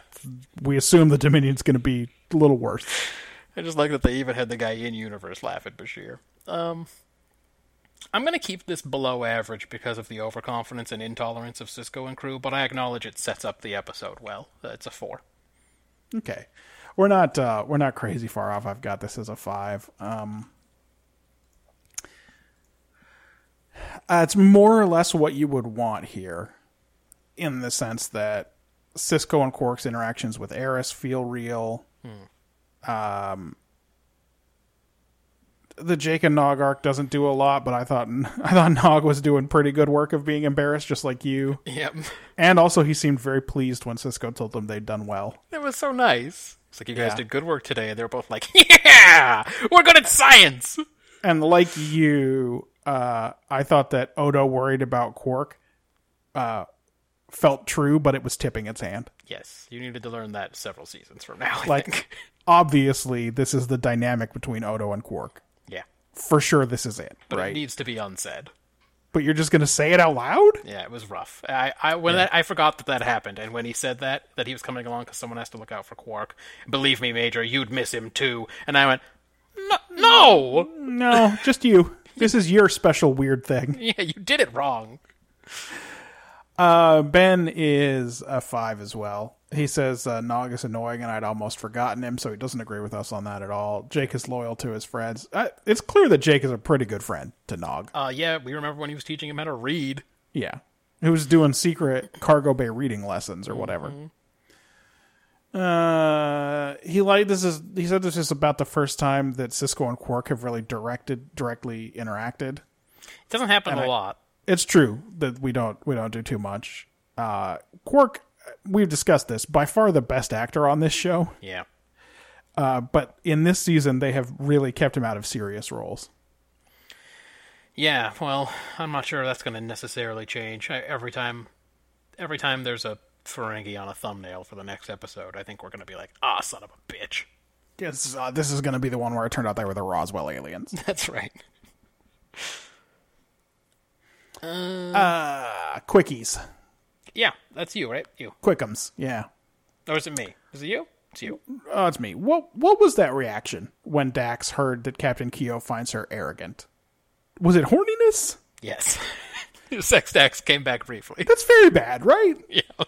She's Oh, like, really? "Oh, I don't like that Captain Keo. He's so arrogant. And Cisco's like, really? he says the same thing about you. And then she does a look, and you're like, She's Ugh. like, what else? What else doesn't he like about me? oh, yeah. I don't want not for not for like any real reason. I Has just he ever wanna said know. I'm fat? I just want to know if he thinks I'm an ugly bitch. What about does he? Did he say that I was- he said I was gap toothed? Come on, give it. I can take it. Give it to me. That's right. It's not perverted. And then I wrote, "What is O'Brien Cisco's secretary?" Yes. Uh, Quark's casual clothes are just as bad as Cisco's. He's dressed like a jester. well, as we've talked about, the Ferengi have an odd sense of fashion anyway, for their weird little Yeah. short coats and stuff. Also, Quark doesn't wear a uniform, so you didn't need to change his clothes for this. Yeah, why does he have like weird safari gear? Yeah. Uh, Quark, don't make Nog get your ear lotion out of the bag. Well, That's that's your Jo lotion. yeah, yeah, that's right. We know about your ears. Yeah, that's right. We know what umoks are. You can't fool us. Yeah. I hope he doesn't make him do it. I Suppose he makes his nephew do it. I mean, Does he? Quark or Ferengis in general. Does he make his nephew stroke his lobes? Oh God. Well, he's probably like, I stroked whatever's lobes when I was your age. That's right. It's part of being an Ferengi apprentice. Yes, exactly correct. Um, I said, uh, whatever this woman did to Cisco was not worth doing. It took like three seconds to summon, and it knocked him down for one second. and honestly, he looked pretty comfortable down there. Yeah. He was kind of lounging at the end, like, huh. And then I said, I gave the show a lot of credit here because I, my thought was, did they not know what the Vorta were going to look like until right up at the end when it was revealed she was a traitor? I just assumed that they were like, well, let's just do that makeup job again. It's kind of the way I saw that one alien that I thought was a Jem'Hadar walking around behind them. Yes. Some episodes are going, hey, is that a, is that a fucking Jem'Hadar? did they fucking sleep? Did they slide a sneaky Jem'Hadar in there? He's just hanging out on the station and they just think he's some rando alien? He's like, "Yeah, I'm another Tosk. One of them Tosks. you know, me, Tosk. You remember me. My name's Tosk. yeah, it's me, Tosk. Remember me, O'Brien? Hey! yeah, that's right. He That's what Tosk says, right? hey! waves his hands around a little bit. I gave um, Best Actor to Eris Okay. and a Worst Actor to Dax. boy, she didn't even do much, but she just she, didn't can't- do it well. She can't not screw up. Uh, you must have had some quick hitters. Ben's only quick hitter is generally good showing. That, that doesn't count. No. Uh, really cool Morn appearance. Let's keep this Morn thing going for another five years, please. Yeah. A lot of Morn. Um, I liked Avery Brooks's weird little laugh when he agreed to let Quark come along. His frustration laugh. Yeah. Also, when he asks what Quark will sell, and he replies collectibles, and then S- Cisco made another noise there. That Yeah. both I No. thought were realistic. Again, this is clearly the part of the show that Avery Brooks wanted to do all this father and son stuff. And every time we do these scenes, he's so much better. he's super connected to these for some reason. He's like, he he either doesn't know or I suspect just doesn't care what it means to be the Federation commander on the edge of space who's barely still a part of the Federation because his wife died and, and it really messed him up. Yeah. But he loves being single dad. Yeah. And he's got that side of Cisco figured out perfectly. uh, I already told you I feel bad about the stuntman who spent hours on makeup to look like Quark and then have his arm set on fire. Didn't even really look like Quark in the end. Just wasn't good. Why was this Jemadar so damn charismatic? Oh, this guy was great. I've seen him in B5 and a bunch of other stuff too, and he's awesome. But like, why is he so? Do they want us to like the Jemadar? Because I really liked him. First of all, he was giving me real Tony Todd energy. He had some Tony Todd energy for sure. And I'm into Tony Todd energy. Essence of Mm-hmm. I will TT. Take that all the time. Um, no, yeah, no, you're right. He's st- extremely care. I was mad surprised when he showed up and announced himself as third to Lock to Lock. I was like, oh damn, he's not even a first. This old boy's only a I third. know, and he and he's like boss of this fucking show, dude. He fucking fucking just walking through their force fields and yeah, telling the them, Dominion might be arrogant too. yeah, well, yeah, I do think so. But man, I, if they wanted us to be scared, okay, fine. We were a little bit scared, but I was also I really liked that guy. yeah, Oh. I'm into this guy too. How did O'Brien know to beam up the third alien with Cisco and Quark? Yeah, that's a good question, huh? No one said anything. He just found them. Like, what if the third alien was a bad alien? They know there are bad aliens here. Yeah, He just beams Well, it up. Maybe he's already seen enough to know that wasn't a Jem'Hadar, and he's like, "That's good enough for me." I love beaming, and it's all I know. So they give up on finding this chick real fast. So at the end, she beams away, right? To nowhere. And they all go, but what if she hasn't materialized anywhere? Where did she go? And they all just go, oh well.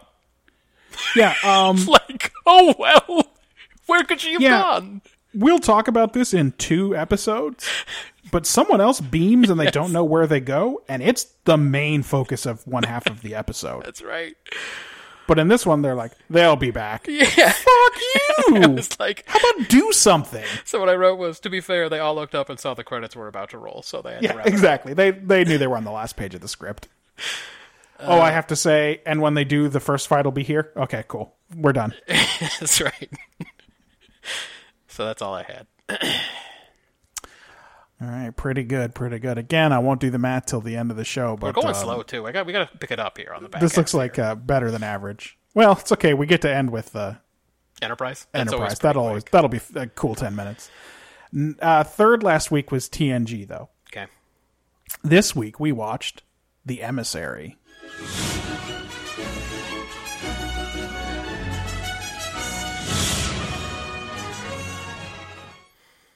Uh, okay, let's do the quick version here. I promised that last time I didn't deliver. The Enterprise uh, ordered to rendezvous with a special emissary who travels in a crazy modified probe to save some time. One of them high-speed warp probes that you've heard so Yeah. much about. Travels a warp nine. Uh, a, a half Klingon, half human lady pops out, and it turns out, whoops, that's Worf's old lover from the way back times. Is it though? Old something. Yeah, whatever she was. Old girlfriend. Yes, oh, Flame. Let's say that um, from the way back times, and she's here on a mission to to stop some some real sleepy Klingons. they, uh, there's a ship out there, the Tong, that has a bunch of Klingons that have been in cryogenic sleep for 75 years or whatever, and they about to wake up, and they're within striking distance of like mm, just every sensitive Federation civilian target f- for writing reasons. You know, it's it's not. It's just that the civilian targets are totally undefended. I don't even think they're important. Uh, yeah, just juicy, just like uh, sitting ducks. Uh, so they gotta go figure out what to do about that. Her suggestion, uh, let's do a plot. Her suggestion is to blow them up because anything else ain't gonna work. Like if they're already awake when they get there, she, you're gonna have to blow them up because they're Klingons. They don't surrender. They think they're at war. She's got a bad attitude about this whole mission. Yeah, we'll know later on. It's because of how she feels about her Klingon half, at least partially. But That's she's like, you can't uh, reason with Klingons. Klingons are bad guys. They think they're at war with you. You're gonna have to kill them. So just go kill them. Uh, you know, obviously that's not good enough for Picard. He's not Janeway, so he would like another solution. Um, they can't really come up with anything. Her and Worf go back and forth about about what to do about it. And when they get there, and those old boys are awake,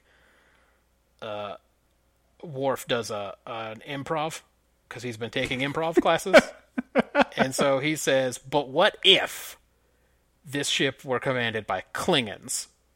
And then we told him, "Hey, this is a Klingon ship, Hey, the the damn war's over. and the you war's idiots. over, and we will blow you up if we have to, but don't make me waste my time on you. Uh, just surrender." Uh, and that all works because he's good at improv. And then uh, Kalar beams over there, I guess, to uh, see them back to the Empire, and really try not to let them see anything that lets them know that uh, that that Klingon commanding a human starship is not a real thing. Um, B plot: Worf has got to like f- face up to this lady who I guess he feels like hit it and quit it, or didn't really even hit it, but definitely quit it years ago. Yeah. Well, she wanted to give him kisses, sweet, but only for one night and no repeat. I know. and he, this dude, was straight up like, "A taste of honey's worse than none at all." I'm so glad that you made it. That you made it a Smokey Robinson song. Uh, That is very good. That's the scenario, right? Yes. Yeah, in the past, he thought they had a thing, and she was like, "Pfft, I'm not going to mate with you and then be your Klingon bride, bro. Yeah. Like, I want to be a c- career ambassador. I don't know what she said at the time, but, um. So then in this episode, they fuck on the holodeck. Because she does one of his calisthenics programs. And it gets her Um. mad horny. Also, she attacks him in exactly the way that Worf almost attacked Riker when he was last fighting Which I believe Skeletor at in the there. time we went, hey, is he trying to mate with Riker?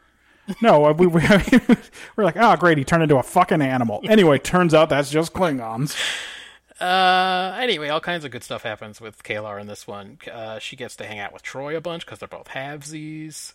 Um, she she and Worf do it, and Worf's like, ah, I would have. We should say the oath. And then she's like, Nah, I ain't gonna be married to you. And he's like, Dude, we're already married. We just banged. anyway, they part on good terms, though. What's this episode about? Oh boy. Uh, whether you fetishize another culture or reject it, you can never truly understand it from outside. Hmm. I mean, it's something like this. Okay. Worf has been working from the, um, not even Wikipedia, but like WikiHow guide to being to Klingon. being a Klingon. Exactly correct. And he, but he his- treats the rules like they are absolutely set in stone. Yes, with his oath taking and his "we're already married," uh, as if. And by the way, we know this can't be true. Like that was not the energy we were getting from Vecma. No, Vecma was spreading that shit around. She was, she was, she was for sure going to leave a never call. yeah, you suppose Riker's like in the back going, "It's not true." they bang all the time on those ships. Yeah, no, I've been there. They're horny. They're horny as shit. I said I I, almost did a three. If Cargon hadn't messed it up, I was, I, was, was- going to be that I three was way. cruising for a threesome. I, I was really excited about it. this, I mean, one of those girls was definitely prettier than the other, but this was going to happen. I was, there's always like it's always like that in a threesome. You know what it's like. I mean, you know what it's like. unless it's Worf? with twins, but then that's it's a whole other thing. That's right. That's the golden threesome. That never happens. That's I call that one. One of these is not like the other, and I'm the one that's not like the Yeah. Um, other ones. That's right. Unless they're my twins. Whereas uh, Kalar takes everything she doesn't like about herself and she just says, that's my Klingon side. Yes. And she's going to condemn this ship full of Klingons to death because her opinion is they're basically animals.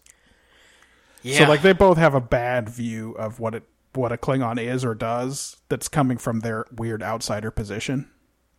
it's true. Neither and one at the them- end of the day, they're sort of both wrong. Like Worf is wrong about all of the oath taking and seriousness, etc., and all, but also she is wrong about you're gonna have to kill these guys. There's no way to talk them down. Yeah, it turns out it was pretty easy. Worf was Whereas, just like, yeah, basic a real basic uh, play does the job. he's like, uh, I'm Captain Worf, and I can easily blow you up. So Worf puts on a pretty good robe, and it's just done. that's right. yeah.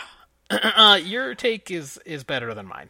so like um the but so i'm a little troubled by it because the exact takeaway is a little vague but this is exactly the sort of thing sci-fi is for Yes. like there are a lot of books about mixed race experiences do you know what i mean like it's there's a fair amount of literature about this subject in the real world but like name one famous one it, it's not it's not easy for us to empathize with right but it's very easy to watch these two klingons and be like neither of them gets it That's right. they're both they're both working from their weird position where he was adopted by humans and she's half human and also you're like oh and also she was his gateway klingon like Yeah. this was a, first, a safe first step for him because she's half. It was probably a safe first step for both of them, right? These are Yeah. the two outsiders that met each other. Yeah, and like, it's like she's half and doesn't even like the Klingon half, so she is not close Right. to being a Klingon whereas he is fully Klingon, but was raised for his entire life since he was a child by humans, by some weird old fucking- and he's in Starfleet, so he's got Belarusians or whatever they are. exactly. Um, and then also, uh, this is TNG continuing its gender play with the Klingons in this episode, whereas she's the one who wants sex, etc. He's the one who's, it's a, you know, Yeah, whatever. he's he's he she's a commitment phobe or whatever, and he's exactly yeah. right. So it's a, l- a little bit of uh, gender play, and uh, I thought. Um, Again, so it's kind of sci-fi. It's not clear enough to be like a really super good take, but I did give it six points. I went with something a little bit more broad. Last time, it, its broadness allowed me to give it more points. This time, its broadness kind of limits it. It's just that flexibility of thought is helpful in all aspects Yeah. of life. Well, look, Worf starts the episode saying Klingons don't bluff, but then wins the day with his big old bluff. Yeah. Kalar says they have no choice but to destroy the Tong, but Worf contends there's always a choice, always another solution, and then he improvises a wild plan that never would have worked, but works. Kalar and Worf have been in a relationship stalemate for years that neither seems able to overcome, but Worf, like, I don't know, gives in and tries something new and says his manly feelings or whatever Yes. and then they leave on the good terms I talked about earlier.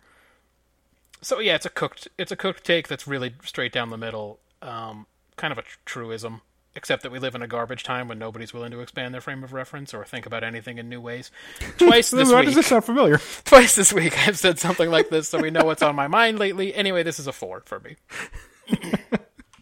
It's weird how that half uh, did not affect you giving a seven to DS9, but yeah, Oh, that part wasn't the problem. that's clear not the part you had a problem with. Um, where are you on execution? uh, first of all, Ben gave it a four on take. He says Okay. awakenings can be confusing and the reactions unpredictable. The old ass Klingons had uh, a literal awakening into a new era of peace. Worf had a sexual awakening with Kalar. Oh boy.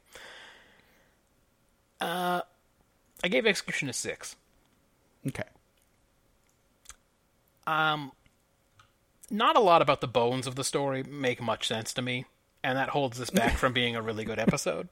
I don't understand the Tong's dumb mission, why nothing was done about them for 75 years, why Kalar shows up on a dumb probe, what exactly is keeping Worf and Kalar at odds, and how this last part with Kalar joining the Tong is supposed to end well.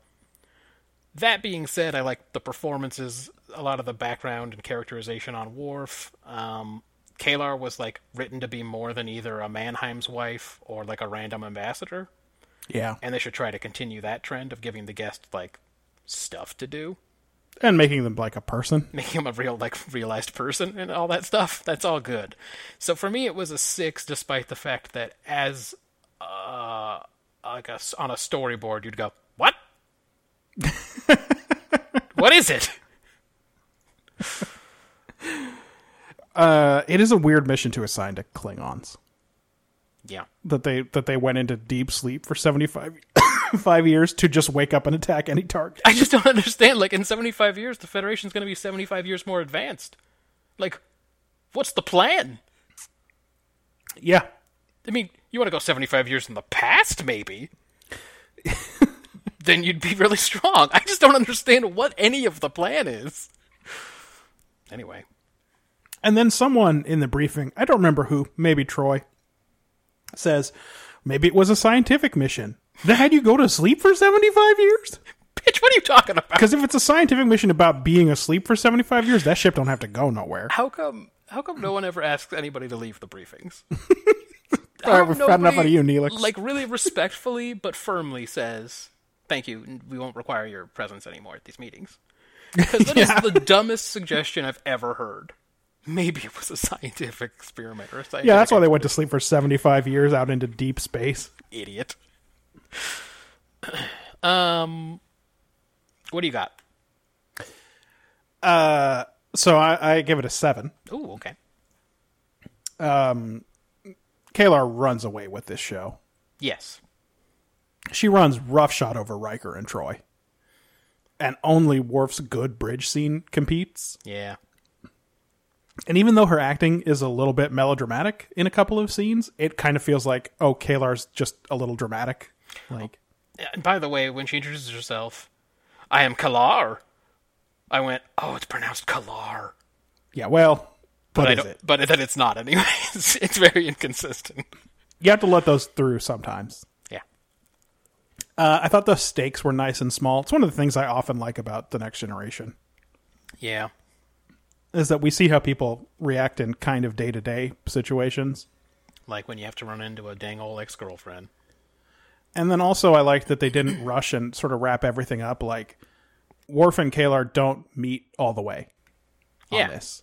They they still they're a little closer. He says his dumb thing in the transporter room, and it's and it's like I don't know. Maybe next time we meet, we'll be able to get a little closer together. You know, Right. like I still haven't completely capitulated in my position, and neither of you. We different people. Yeah. I would have loved to learn more about the nature of Klingon Federation relations. This episode really makes it seem like the Klingons are just a part of the Federation. But Again. then why do they have their own fleet? I It's know. very It's. Was this before the Klingons joined the Federation? when they keep doing this, it just really makes me want more, and I'm very disappointed because I know it's not coming. This would have been a good opportunity for it. For Yeah. Sure.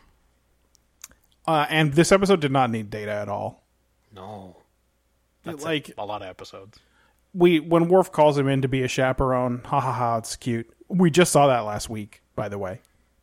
Yeah, I guess now that's his new thing. Uh, but in general, this is kind of what I want out of Star Trek. So I I thought it was a seven. Okay. Also, the sex is completely off screen, and at the end, they have a talk about what it means. It's true. It's not meant to be titillating at all. It's the opposite. it's exactly the opposite of someone rubbing someone's feet. Yeah, you're you're meant to like um, really contemplate the c- consequences of things like that. Um, Ben had a six on execution. He uh, he thinks the writers remembered that people liked the animal wharf with the uh, the imaginary friend Riker conjured up, and thought to do it again with a real life person. Remember Yeah. when, when Riker gave him a Klingon? I do remember that. It's an interesting choice to pair him up with a mixed uh, Klingon human. Some of the sexy times was pretty good. I, don't, I don't know about that.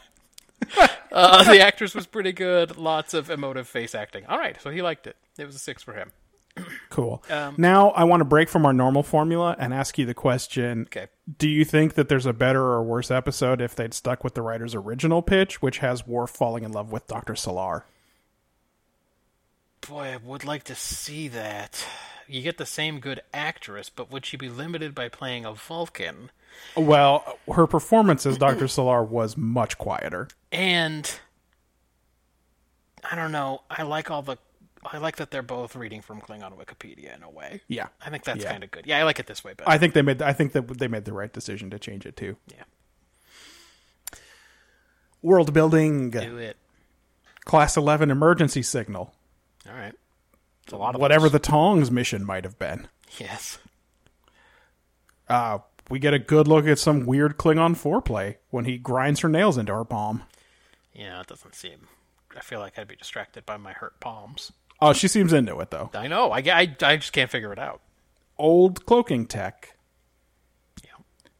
The technological measures it takes for Klingons and humans to interbreed. Yeah, they, she does say that they need some help. Yeah. Uh, that's standard three for me. I don't think world building was the point of this episode. This was a character show. Well, you didn't mention such great things as the Baratus system, where a Starfleet presence has existed for 34 years. You didn't talk at all about Admiral Gromek, no, I didn't. which was a human? But that name. that's a good point. That sounds like a lava creature from some hell planet. Yeah, Admiral Gromick did appear to be human. this is the guise I wear when I talk to humans. they literally I am Gromick. bow to Admiral Gromek. Gromick Admiral. the explanation that no starships were available from that outpost, and so Kalar had to travel on a high warp probe, is one of the dumbest weird plot things I've ever seen. Yeah, it's clearly intended to say this shit must have been urgent. She couldn't wait for because it shaved like six hours or something off of The time Enterprise it would have going taken for to the Enterprise to go outpost? there and pick her up. yeah, and then it's also like, oh, but see how cool she is. She's such like a cool like on the front lines ambassador. Yeah, she got in that fucking flying coffin. She's actually not even an ambassador. She is an, She- has been yes. given envoy status on this. I don't know. I, I just didn't understand what the point of any of that was. They didn't make any effort to explain what her regular job is. Just have her show up on an Excelsior with Admiral Gromek. You know, I just really. Yep. By the way, I did not like the Admiral's uni, her uniform. Uh, you didn't like this version? why is it a different version every single time we see an admiral? Nah, I feel like this is the same version that Hold on, let me um, see. Admiral Nakamura was wearing. Gromick. I hope I spelled that right. Oh, and I did.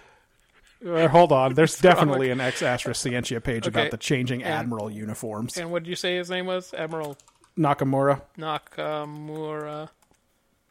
he brings um, Nakamura. who does Nakamura? No, no, no, bring? dude. Dude, check out her uniform. It is very different from Oh, Nakamura's uniform. Oh, no, you're right. He wears two different uniforms because he shows up again later. It is the same one he wears. Okay, I definitely had a vision of him wearing it. Oh, it's so ugly. God, I hate it. They didn't have any idea. So in TNG, when we see an admiral, they just wear the regular uniform, but they got more stripes on their sleeve. Yeah. Uh, TOS, I mean. Yes, in TOS, yes. In TNG, we've got Jameson's very weird outfit, Yeah. and then Quinn is wearing like the same lycra jumpsuit, but it's got a big gold braid on it or something, All right. right? And then now we've got she's got a Mandarin collar now, Yeah. and, and uh, this one's not a winner, and we'll never see a the the the first time. When will we first see a good Federation admiral's uniform? I'm not sure. I don't know when. I don't know if they ever exist. I know that by the time of DS9, Admiral Lieutenant Murtaugh is just wearing what appears to be a regular ass Starfleet uniform with more pips or whatever. Different. Nah, pips. doesn't his shit doesn't tuck in, right? It's like he's Uh. got a belt and his shit goes over the pants. Oh, I don't know. I think so. Okay. Well, then maybe never. Maybe there aren't any good ones. What about Is it Nemesis when we see Picard's new fancy white dress uniform? Yeah, but he ain't no admiral. Yeah, I know, but like I want to see the admiral version of that. Oh yeah. Well, I don't know. I don't know. I'm just saying I don't I don't like this uniform and I don't know why their admiral uniform changes like way more often than the other ones do. Yeah, it's not a big thing in our military for an admiral to wear an entirely different uniform. Yeah. They just would wear like the dress uniform most of the time. I don't know. Um high warp probes and warp speed transport uh using the using the transporter I mean. Um Klingons and humans can make babies with help. Uh, IK, IKC Tong, a battle cruiser, cryogenic journey for some reason. Katemek is captain of the Tong. That's something you Yep. didn't say. It's true. Worf does not password protect his hollow programs.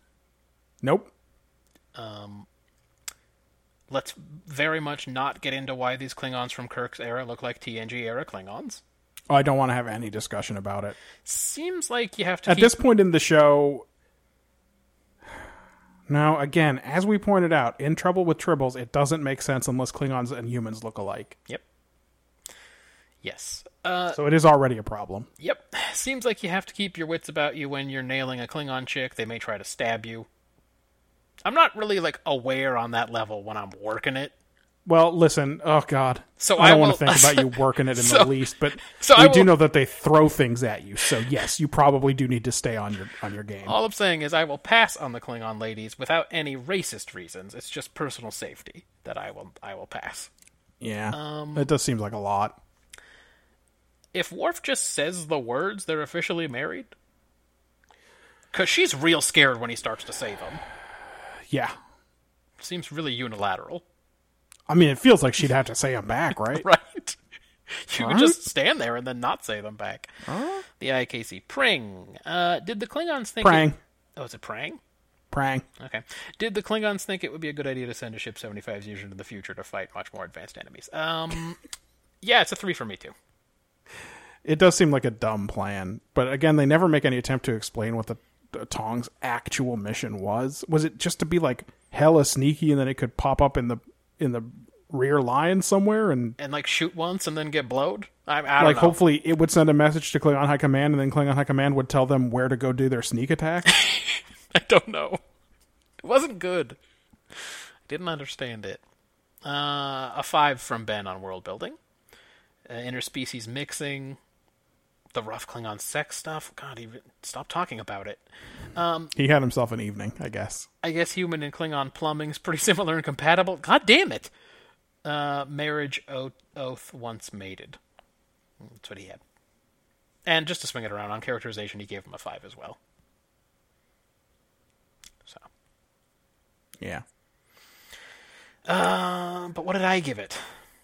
what did you give it Why don't you guess? See If, if you get it right, um, nothing will happen. eight You were close. Uh, Data still doesn't know words like fold. yes that's so dumb oh it's dumb every time it happens Like, he knows he's going to play poker. They said, let's go play some poker. He doesn't immediately scan the dictionary and memorize everything in there. Why doesn't he already know it? Doesn't he have the Bend dictionary is, in his the, brain? Bend is the same as Fold. I am the guy who said one is my name, the other is not. yeah, right. about 18 episodes ago. He has the whole dictionary already in there. He doesn't have to re download it every time. Why is this happening? I, I deleted it again. Hold on. Whoops. I keep All doing it. Ah, it wants me to sign in. He's racist and thinks Worf is too dumb for the game of poker. Um, Yeah. Worf believes you should talk or play, not both, and that Klingons never bluff, but nah. Worf's expression when he sees Kalar is like, oh, it's this bitch. Classic fucking Kalar move, showing up here without warning and airing our dirty laundry in front of my work friends. He's like, ah, now I get what Riker felt like when when old Kyle Riker showed up and made out with Pulaski. You're right in front of everyone in 10 forward. In front of the Just in computer 10 and forward. everybody. Data was there. Come on. Yeah, it's fucking ridiculous. I had to explain that to Data. Data said he didn't know what kissing was. It was very awkward. He's so honest when Picard asks if there are personal reasons he's avoiding Kalar. She's like, "Yep, yes, yes, uh huh. that is why." Um, That's one of my that's one of my favorite scenes in the episode, though. By the way, Because then Picard eh, fucking rules that by just turning around and going, "Any professional reasons?" and then when Worf says no, Picard just raises his eyebrows, and Worf says, "I- "With I withdraw my request." That's right. Fucking schools him in there. Um, Worf does not want to get into it with this lady. He definitely feels like she fucked him over in the past. Um, Worf is very proud of how his Starfleet service has changed him and his points of view. Uh, he gives Riker some real uppity sass on the bridge low when he's having his man's days up there. Just fucking yells at him. Worf thinks killing more difficult Mothmen on the holodeck will make Kalar fully torqued, and he is right. He's one hundred percent correct. Uh, Worf thinks humans treat sex like it's nothing. Haven't he seen how Riker changes completely based on his sexual relationships? And how those are going? guess- I guess not. I don't think Riker, uh, despite his getting around, treats it like it's nothing. Um, No, he's excited every time. All right, here's some math for you. Worf is either 24 or 25 in this episode based on the dates in Memory Alpha. That means his Okay. first fling with Kalar was when he was 18 or 19. So Yeah. not clear how old she is, but uh, that's Worf's age. Um, Worf saves the day, and I love his performance as Captain Worf. And let's see. Pulaski keeps calling Worf ugly. That's what that handsome, sarcastic, sarcastic remark was, right? Yeah, I think so. Plus, she thinks it's funny to flirt with him because he hates it so much. Uh, Picard is curious, but not too put off by Starfleet's enigmatic orders. Um, again, puts Worf in his place with his professional reasons question. Riker's already started his "I speak your language" games. Yeah. He saw this Is lady. this the first time? he saw this lady get out of the pod, and he's like, "I'm gonna wear this girl out like I did to Vecma, and I'm gonna use these sick ass Klingon pickup lines." So yes, he's already on that. Um, Troy is a Habsy, in case anyone forgot. She immediately latches onto Kalar. Oh, but don't worry, it didn't mean much to her. No. Is it because uh, Kalar's leaking powerful emotions all over the ship? That I think it is. That she keeps showing up. Yes. Uh, I thought Worf, Riker, Troy, and Picard were good, and that Data was Data, Yeah. and I gave it a seven. That was a pretty good score. I gave it five. Ooh, okay. I thought it was the best Wharf of season two, probably. Well, I give him something to Uh, do. I thought it was nice to give Troy a little business. And of course, uh, we get a couple of uh, Bechdel passing scenes here. Yeah, Yeah. And uh, just a couple of Picard moments having to do with Worf, but they're good. And I wish I could award points for Kalar, because again, she walked off with this fucking thing. you. I didn't care about Riker in this one. Um, although another really man. Th- th- Okay, that's fine. We'll we'll, we'll get to quick hitters in a minute. Yes. I definitely want to talk about it there. Um, so yeah, this this was fine. No one did a real terrible job. The uh, the poker scene I didn't need. I I would have guessed that Worf would have thought Klingons don't bluff. I don't need you to hear. I don't need to hear him say it. I know it to was, know that what he's doing at the end is a stretch. it was weird. It's like they said, give us a teaser that makes it clear Worf's going to be the center of this episode. But it's like when I watch the episode, I'll know he's the center of this episode. That's right. I'm gonna keep. I'm not gonna turn on and be like, "Is this one not about Worf?" Fuck it. Well, also, it's like, you know, if the teaser has somebody else in it, I will still eventually figure out this is Worf's episode. Yeah, like, it's not like I'm gonna. I'm waiting just for the teaser to tell me what's happening. yeah. So it's just it's hard for me to give this one a ton of characterization points because this episode is really about the guest star. That's true. That is a fact. So for me, it's a five. Um, Ben's a five on this one too. Yeah, I, I gave the score. I didn't give any of his comments. Um, he thought Picard was cool to go along with the idea of Worf bluffing the battle cruiser. Also, Picard made it seem like maybe he really transferred command to Worf, which would actually be a third nice touch because he didn't really need to do that. yeah. But maybe I guess he correct. needed to be able to authorize Worf to actually do stuff like shoot the weapons and just in case. Yeah. you know. Although I guess at that point Picard could have just come out of the ready room and been like, nah, Shoot enough him! of this. Shoot him fire, now!" Fire the weapons! I'm really the captain.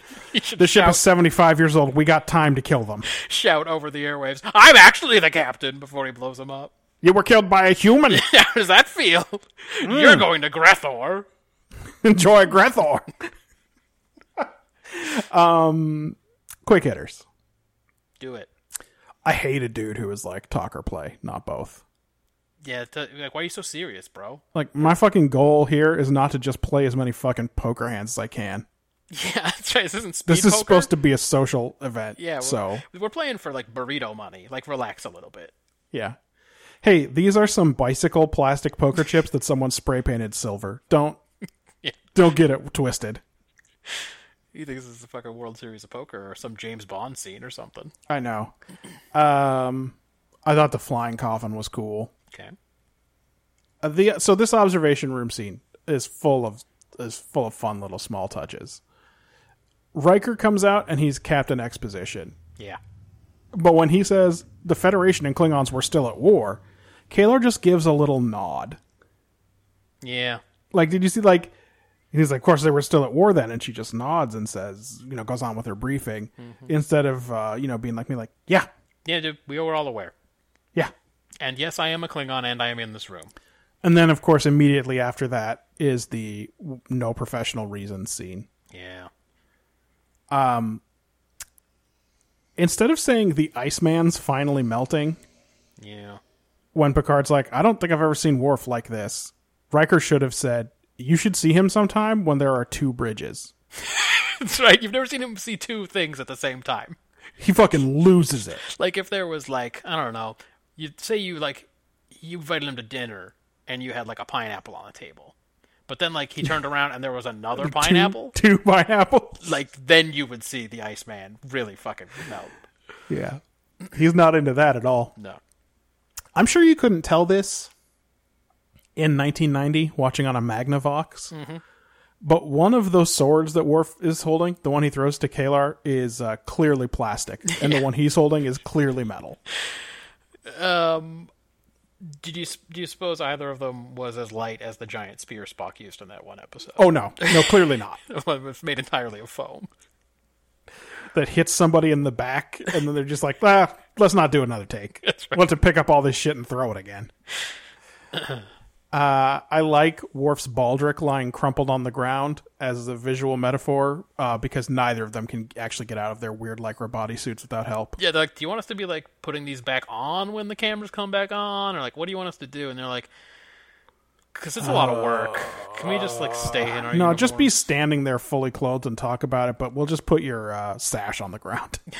It's kind of like in the scene in News Radio when Beth comes back and Lisa has her back turned, and so you can't see that her buttons have been buttoned up badly. Because her and Dave did it in the. It's a News Radio reference. yeah. That's what that. That's what they were going for in this one. Like, nah, they they got all their clothes on. It's no big deal. Um, I was uh, pumped to see that Katinga model. I am every time. It's really cool. I love I'm its into weird that old model. bulbous head. Why does it look like Yeah. that? Why is it that shape? It's really weird. It's got like a skinny little neck. It's funny. And uh, this is the episode that had Diedrich Bader at Tactical. Oh, that's right. Yes, it was. I have another note too. Another personnel note. Oh, cool. Uh, well, it is your turn for quick hitters. Well, then I'll get to that one first. Uh, I recognize this helmsman from A League of Their Own. That's a real sentence.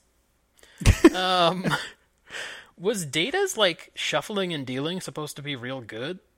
They like zoomed in on it and everything, and it looked fine. Like I don't He pl- didn't shuffle enough times, by the way. I don't play enough cards, so he's probably better than me, but like he wasn't scary robot good at dealing. He was just No, like he, regular type. He should have put the cards into his mouth, and then we would have heard a whirring, and then he would have opened his mouth, and they would have come flying out. that actually would have been pretty fucking cool. I don't know why this was programmed into me, but I, And then Jordy could have said, "I hate when he does that." yeah, they could have had some good stuff going on. Yeah. I greet you. I am Kalar. Why did she talk like that the first time she got out of that probe? That's Herkling on Wikipedia. She does, yeah, she doesn't talk like that the rest of the episode. Um, let's see. I also said I wish Kalar could get characterization points because they immediately gave her more to do than anyone who's ever been on the ship. Background about her parents and how she struggles every day and the weird self hate and flirting with Worf and giving briefings on the tongue, angry and vulnerable, and why isn't this a main character? Just invite her onto the show. And it's clear how her feelings about her Klingon past affect her feelings about this mission, and no one has to say anything about I it. know. I just don't. I just just invite her on the show. Just put her on the show. If I broke some hotel furniture, I would You'd definitely. be way more embarrassed when I would definitely. when the woman who walked you to your room suddenly showed up again. I would definitely lock the door and pretend no one was home, and then when I was sure no one was outside, I would sneak out. I wouldn't just be like, "Yeah, come in. I broke all your stuff." Yes, I smashed this table. I, I did have to write when they come back from the commercial break. Are they supposed to have fucked already? Just right there on the holodeck? Yes, they were. yeah, that answer is yes, they did. I wouldn't want to go volunteer for the mission to like go to the Tong and keep them asleep that they first talked They about. will be mad when they figure out what happened. no, when no, an no. actual Klingon ship shows up. No, so yes, that part. But I mean, even in the beginning, where they where they're like, well, if they're still asleep, we can beam a crew over there and then keep Oh, them yeah. asleep. And I'm like, oh boy, that sounds like a rough one if you blow it. Yeah, by the way, Jordy has recently had great experience of being part of a crew that beamed over somewhere. Right. But like even Riker and Pulaski just had some shit happen when they were on one of these teams. That's what I'm so like saying. Like, no one there, like they'd get the timing just wrong, and they'd just beam over exactly there wrong. when those dudes were strapping their guns back on, and they'd be like, oh, oh, we blew it. we really Uh, nope, blew hey, we're not a raiding party. Uh, hey, dude, get your weird wired gloves ready because next week is a stratagema tournament for the ages. oh god, for sure. That's all I got. Uh, well, next week is the last real episode of the season, but we'll talk about that. Yeah. Uh, did Ben have any quick hitters? He wanted to know what that what those missions were. Yes, what the mission could we have all want to possibly know because they don't tell us. been. I gave best actor to Worf and worst actor to Exposition Riker. I got some things to say about the background of this episode. If anyone wants to hear it, In second place last week was the original series, okay. where this week we watched. Oh, I know why you wanted to trade this, so you wouldn't have to say the Gamesters of Triskelion.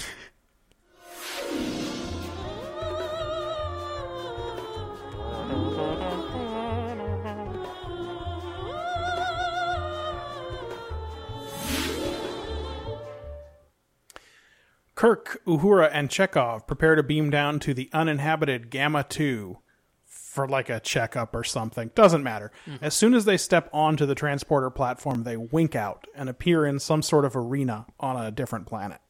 It makes that noise that it makes. Wow! Wow! Wow! Wow! Wow! Wow! Wow! It does do that noise. That Star Trek noise that happens.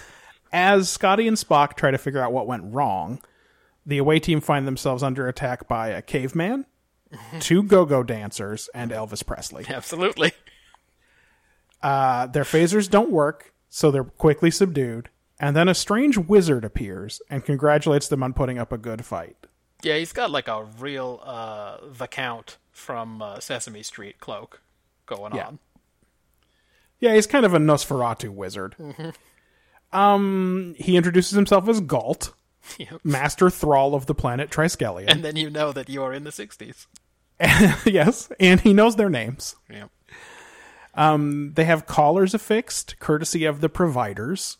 The collars mark them as thralls, and their training is uh, set to begin. Uh, they make a break. They do one of these. Uh, they give each other secret looks, and then they attack, and then they try to run away. But uh, then their collars of obedience activate, and they get painful shocks that incapacitate them. Uh, back on the Enterprise, Spock has decided that uh, this was not just a routine transporter accident, but uh, he can't find him in the solar system, and he doesn't know where else to look. Right. So now we're back, and uh, the, our three crewmen are in jail. Uh, Lars, who looks the one who's Elvis, I love that they just named him Lars. Lars That's an alien uh, name. sh- is Uhura's drill thrall, and shows up to her cell to sexually assault. I was her. gonna say uh, he's uh, uh, the, by drill thrall. You mean rapist? That's correct. Yeah. Um, We cut to commercial with this. What's happening to Lieutenant Uhura? Lieutenant O'Hara. You know her. I'm sorry. Let's one more time, Lieutenant. What? What's happening to Lieutenant Uhura? You hear him? He doesn't know.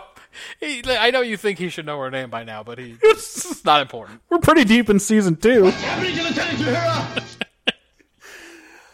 Uhura? But then when we come back from commercial, uh, Kirk's drill thrall shows up and he kind of stops worrying about if Uhura is okay. It- she fought the guy off, turns out. Yep. Uh, well, he must have had confidence in her ability because in that first scene, he makes her fight the two ladies. He takes one guy, Yes. and Chekhov takes one guy, and Uhura takes two. Two ladies.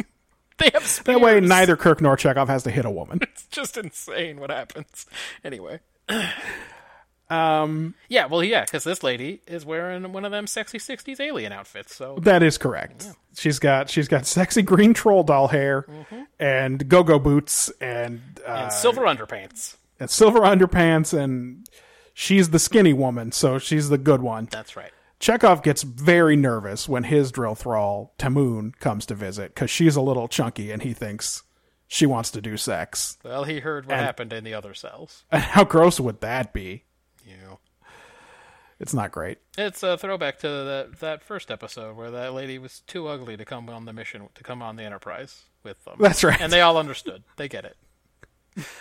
Uh, Kirk's drill thrall, Shauna, explains that the color of their collars is a sign of which of their providers, etc., and that uh, Kirk and the others are going to be sold for quatlus at an auction once their training is complete.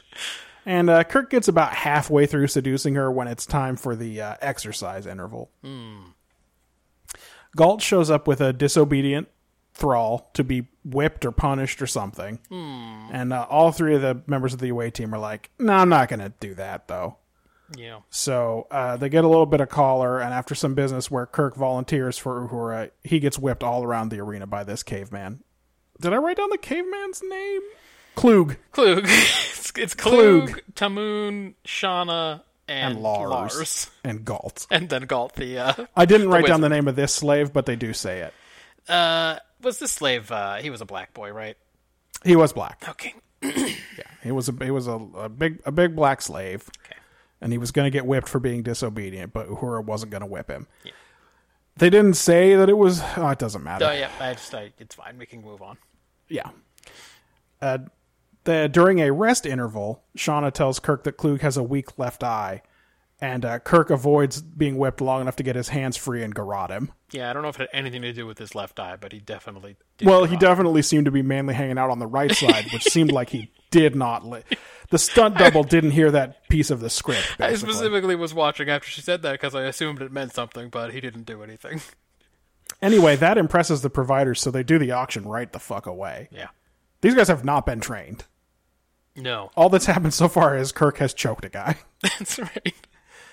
So provider one wins the auction at uh, 2,000 quatlus, Nice. and uh, then the other providers make a little side bet on whether or not they're going to have to destroy these three slaves as untrainable. Kirk continues his work on uh, Shauna, asking whether the providers are computers, whether they used to have physical form. Basically, he does a bunch of guessing that turns out to be basically correct. Yep, that's what he does. uh, whether these guys whether they're now currently jogging through the ruins of their former corporeal civilization. yep. He tells her love is the most important thing on earth. And he well, he doesn't seduce her completely right here. He does get under her skin and she starts to tell him the rumor she's heard about the providers. Uh oh. And then provider 1 comes and um and punishes her. And so, you know, Kirk has to stand up for her. I'm responsible. I made her talk. Stop it! You're killing her! The weird, the weird hesitation between killing and her. You're killing her! Only one take, because you say killing her, I say killing her. you say Anyway, Rhoda, now, I after say this, she is- Uhura. That's right. After this, she is good and seduced. Oh yeah, Uh, meanwhile, up in space, Ensign Haynes, whose name they say, though I don't think we'll ever see this woman again, the white lady. yes, Yeah. has found a weird hydrogen cloud, and Spock has set off after it. And now McCoy and Scotty think this was a big mistake, and they want to go back to Gamma 2 and keep looking there. Yeah, they're like, hey, he disappeared on Gamma Two. Who gives a shit about this thing? Yeah. Uh, but Spock handles him pretty nicely by invoking the word mutiny. He takes him over to a corner. He leans down and says, "Unless you gentlemen are proposing a mutiny," and then Scotty's like, "C- c- "Come on, come on now! I wouldn't do that. Don't, don't, don't say the word. Oh, he really, boy, I thought, I thought we were friends. Spock, how dare you!" I don't know why I made him Irish again. That was not right okay. at all. I know, not he's- remotely he's a correct. Scott. Yeah. Uh, so they relent, and Enterprise keeps on coming. Faith in Bagora. Yeah, he does say that. So now uh, Kirk uh, does some kissing, and then he knocks Shauna out with one weak punch, Yeah. and he lets the others out. And it turns out that they also have dealt with their drill thralls Just because. in one way or another. Uhura just pissed hers off, so he went to tell on her. But uh, so they get out, but whoops, here's Galt again with his shiny eyes, and um, he starts to punish them. But it turns out Provider One is into it. He likes these guys, Yeah. he likes what they're doing. And about this time, Enterprise arrives, and Spock and McCoy decide they're going to beam down, but Provider One stops them, and instead they do like a weird three way where uh, Three-way call. three-way call Yeah. where Spock and McCoy are up on the bridge and Kirk's down there and everybody can hear everybody. And Kirk bullies him into letting him see his real form. And then Yeah. they go down below the planet and it's three different colored brains under Three glass. silly little multicolored, three a yellow brain, a red brain, a red brain, and a blue brain. Yeah, and they're not big. They're little brains. Tiny little brains. And uh and now now Kirk's got a solution. Doesn't I- no idea why it had to wait till he was down there for this solution cuz it's it would have worked anywhere. It's a verbal He- solution. Mm-hmm. these guys are big gamblers. They try to do another gamble, and he's like, "Ah, I've got it. I know the ticket here. I'm going to challenge you to a bet. Yeah. You pick the weapons, and my me and my two dudes here will fight an equal number of thralls. Right. And here's the stakes. Me If and the we win- revolution versus you and your crew. if if we win, it's right exactly. If we win, you are going to free these thralls. They're not going to be gladiators anymore, and you're going to give them schools and medicine and stuff, and teach them to live on their own and make their own society here. None of the brains goes. There's only three of them. what? What's and if I- society? And if I win, and if you win, you can have the enterprise. I know it seems like you got it now, That's right. but them's the stakes. Yeah. So they're like, uh, whatever, so many quatlus, et cetera, et cetera. We'll do it, but uh, you have to fight all three of them. Yeah. You gotta So go here's one on three. here- here's a bunch of rules for this contest because that's what we needed at this point in the episode. It's a fight to the death. If you kill them, they're out. But if you just injure them, we'll replace them with someone else. Hmm. You stay in the yellow zone. They stay in the blue zone. Uh, the fight begins, and Kirk whips ass. yeah. He Obviously. takes Klug and Lars out basically instantly, and then there's suddenly an Andorian there. Yeah, that Andorian shows up out of nowhere. So I guess maybe there's more than three of these old boys on this planet. and he's the guy that just gets injured. So now Shauna is coming in as the Andorian's replacement, which I guess is some stakes, but like Kirk doesn't love Oh, He doesn't Shauna. give a shit about her. He was playing Um, we his know James this. Bond games. we because he kissed her twice. He was James. we know He was this. James Bonding her the whole episode. He ends up with a knife at her throat. And suddenly she says the thralls surrender. And I, although they did not say anything about that when they were laying out the very careful terms, that's it. Yeah. Everyone on the ship watches him give her a goodbye kiss and then they fuck right off. Yeah. Yeah. I mean, he tells them that they're going to have to, they're going to Now have you have to schools make and et them cetera. schools in society, and they have to Society, have build good a hats society, for when they go on whatever. holiday and all that. Yeah. Um, And that's this dumb episode, Matthew. What was it about? Let me just see what Ben had first. In Says- case it, in case it clues you in. His is better than mine. Humans are boss. Even when they aren't superior, we have something innate in us that will make us win anyway. We are da shit. Not a hot take, but then again, I'm generally pretty pro human myself, and he gave it a 5. Alright, I like my take better. All right, let's hear it. Our fascination with trivial pursuits will lead us to build a culture around entertainment at any price? Question mark. That's a This is a cautionary tale. that's a four for me. Execution will have a lot to say about this take. Um, I guess We're going to be betting for Quatloos on gladiator style shit real soon. these old boys played so much Fortnite that they evolved into tiny little game playing brains. I guess is what's happening in here. Yep. All right, that's what I had. I did redstone circuitry in Minecraft, and now I'm a brain. Look at my little body brain. Look at my tiny brain. I live in this jar with my two friends. we don't even have our own jars. Without bodies, how did this even happen? Do they have robots, or did they just have thralls that did this for them? I don't understand. Why do they live in a cave? 1960s. You need to explain more. They live on a pedestal in a cave. There's a lot that I need to know about how this could have happened. Which was the step immediately before this? These guys lived in that cave in their human bodies, or the three brains lived on the planet. I don't know. Which was the immediately preceding step? I want to know. You want to know why the cave is involved at all? Why are they in a cave? Yeah, I, I, I- it's a good question. I maybe like the We like the Romulans- cave. like the Romulans. They just choose to live in caves, perhaps. 400 Quatloos on the cave. Take the cave every time. It's never let us down. Uh, what did you have? That was a four for me. Compassion is the highest indicator of superiority. Mm. I mean, Kirk. This is this is part of what Kirk uses, but in the end, he just gambles to win. Yeah. So it's a tell and not a show. Ah, I see. He talks a big game to them about how if they were really superior, they could just train these thralls, give them a civil. It's going to be the real challenge. is Yeah, that's building right. a You guys are civilization. interested in challenge. Here you go. As you you guys, got to like make them have a congress and yeah, like automobiles. But give them a bicameral legislator. Legislature. That's the greatest No, no, challenge. You got it right the first time. That's how. Legislator. That's, that's how he would pronounce it. Yes, two. It's probably true. What's happening, Lieutenant Uhura? I totally. in real time, I went, "Oh, that's a good one." What's happening to Lieutenant Uhura? So he says it, and I don't hate it, but it it's, it doesn't carry through. Anyway, it's a five point take for me. Okay. And because I guess like another thing that he says is real gamesters bet it all, which is a shit take. That's not a good take, and no one has ever called anyone a gamester. a gamester. yeah, but he sure does. Yep. Real gamesters. He looks at the camera of Triskelion. Uh, why don't you flip around and give us uh, your ex- great execution scores? okay, there's like one good scene in this episode, and it's back on the ship. It's in the B plot. The only good scene is when Spock does that mutiny bit with them. It shames them. Yeah. Yeah. Uh, Kirk stops worrying about Uhura as soon as his sexy troll doll shows up. Chekhov manages to escape the clutches of a mildly amorous She Hulk. Everything that happens on the planet is bad from beginning to end. Did you are correct? I thought the best part of this episode was the word Quatloos. I wonder. I how think they I've came been up with very it. clear about that. came to him in a dream. What kind of money do these brains have? How can it have money? What is it? Yeah, it has to be a concept they invented with their brain bodies.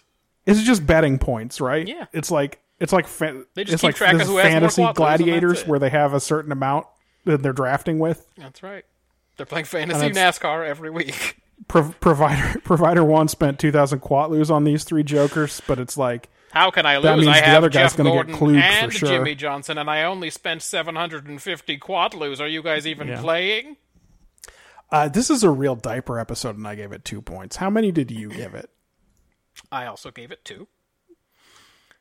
The obvious problem with the take that I cooked was that we see how Roddenberry says humans tur- are going to turn out, and it's Kirk and his crew. Yeah, So my take about about this is what's going to happen to us is obviously not what Roddenberry thinks is going to happen, but I don't know what else was happening. I'd like to say that this bikini thrall was a very 1960s choice, but I'm not convinced Enterprise wouldn't do the exact same thing. Oh no, definitely not. Um, otherwise, Kirk is a nasty old dog. Everyone is mean to Spock, and ladies wear close to nothing. Poor but representative TOS. Two two points. Yeah. Ben's a three. He says uh, the fights are fairly silly, but especially the one with the whipping and hands tied Kirk. Yeah. Um, but it's he says it's got an okay amount of action. That's the thing I always want in Star Trek. I know, as well as the Landru type outsmarting of Kirk's opponents. Uh, I guess. I mean, he does make them bet for everything. Yeah. Yeah. They do. I guess they don't realize that they have all the power and they don't have to do a bet. But yeah, Yeah, I just go, no. Then that would be it. All right. Uh, Uh, Matt, was there world building? uh, first, Ben's Quatloose. The Enterprise can do warp 7 and maybe a wee bit more. That was worth three points for him. Uh, here's what I got Uninhabited Gamma 2. It's got some kind of automated facility there that they need to check on. Kirk and co landed at a place with a trinary star uh, formation, I guess. Oh, and by the way, they're taking Uhura down on this mission so she can be sexually menaced, right? Oh yes, I, I have in my quick hitters why why is this the away team?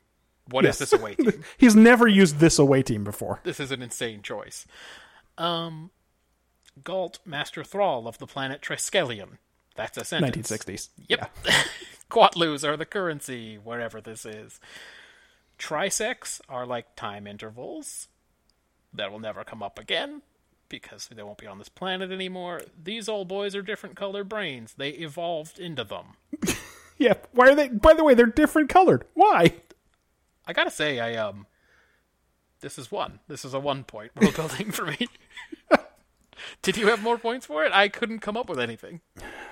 I mean, I gave it as many as two. I do. I do start with a question, which is not amazing, Mm. which is what could United spaceship possibly mean? Yeah, what what is united about it? Is Yes, space united? like Has all of space been united? like they're like, well, let's call it the USS Enterprise. Yeah. What, United States ship? No, that doesn't make sense. Yeah, we're not that anymore. United spaceship? Spaceship? Ah, You All got right. it. All right, yeah, that's the one.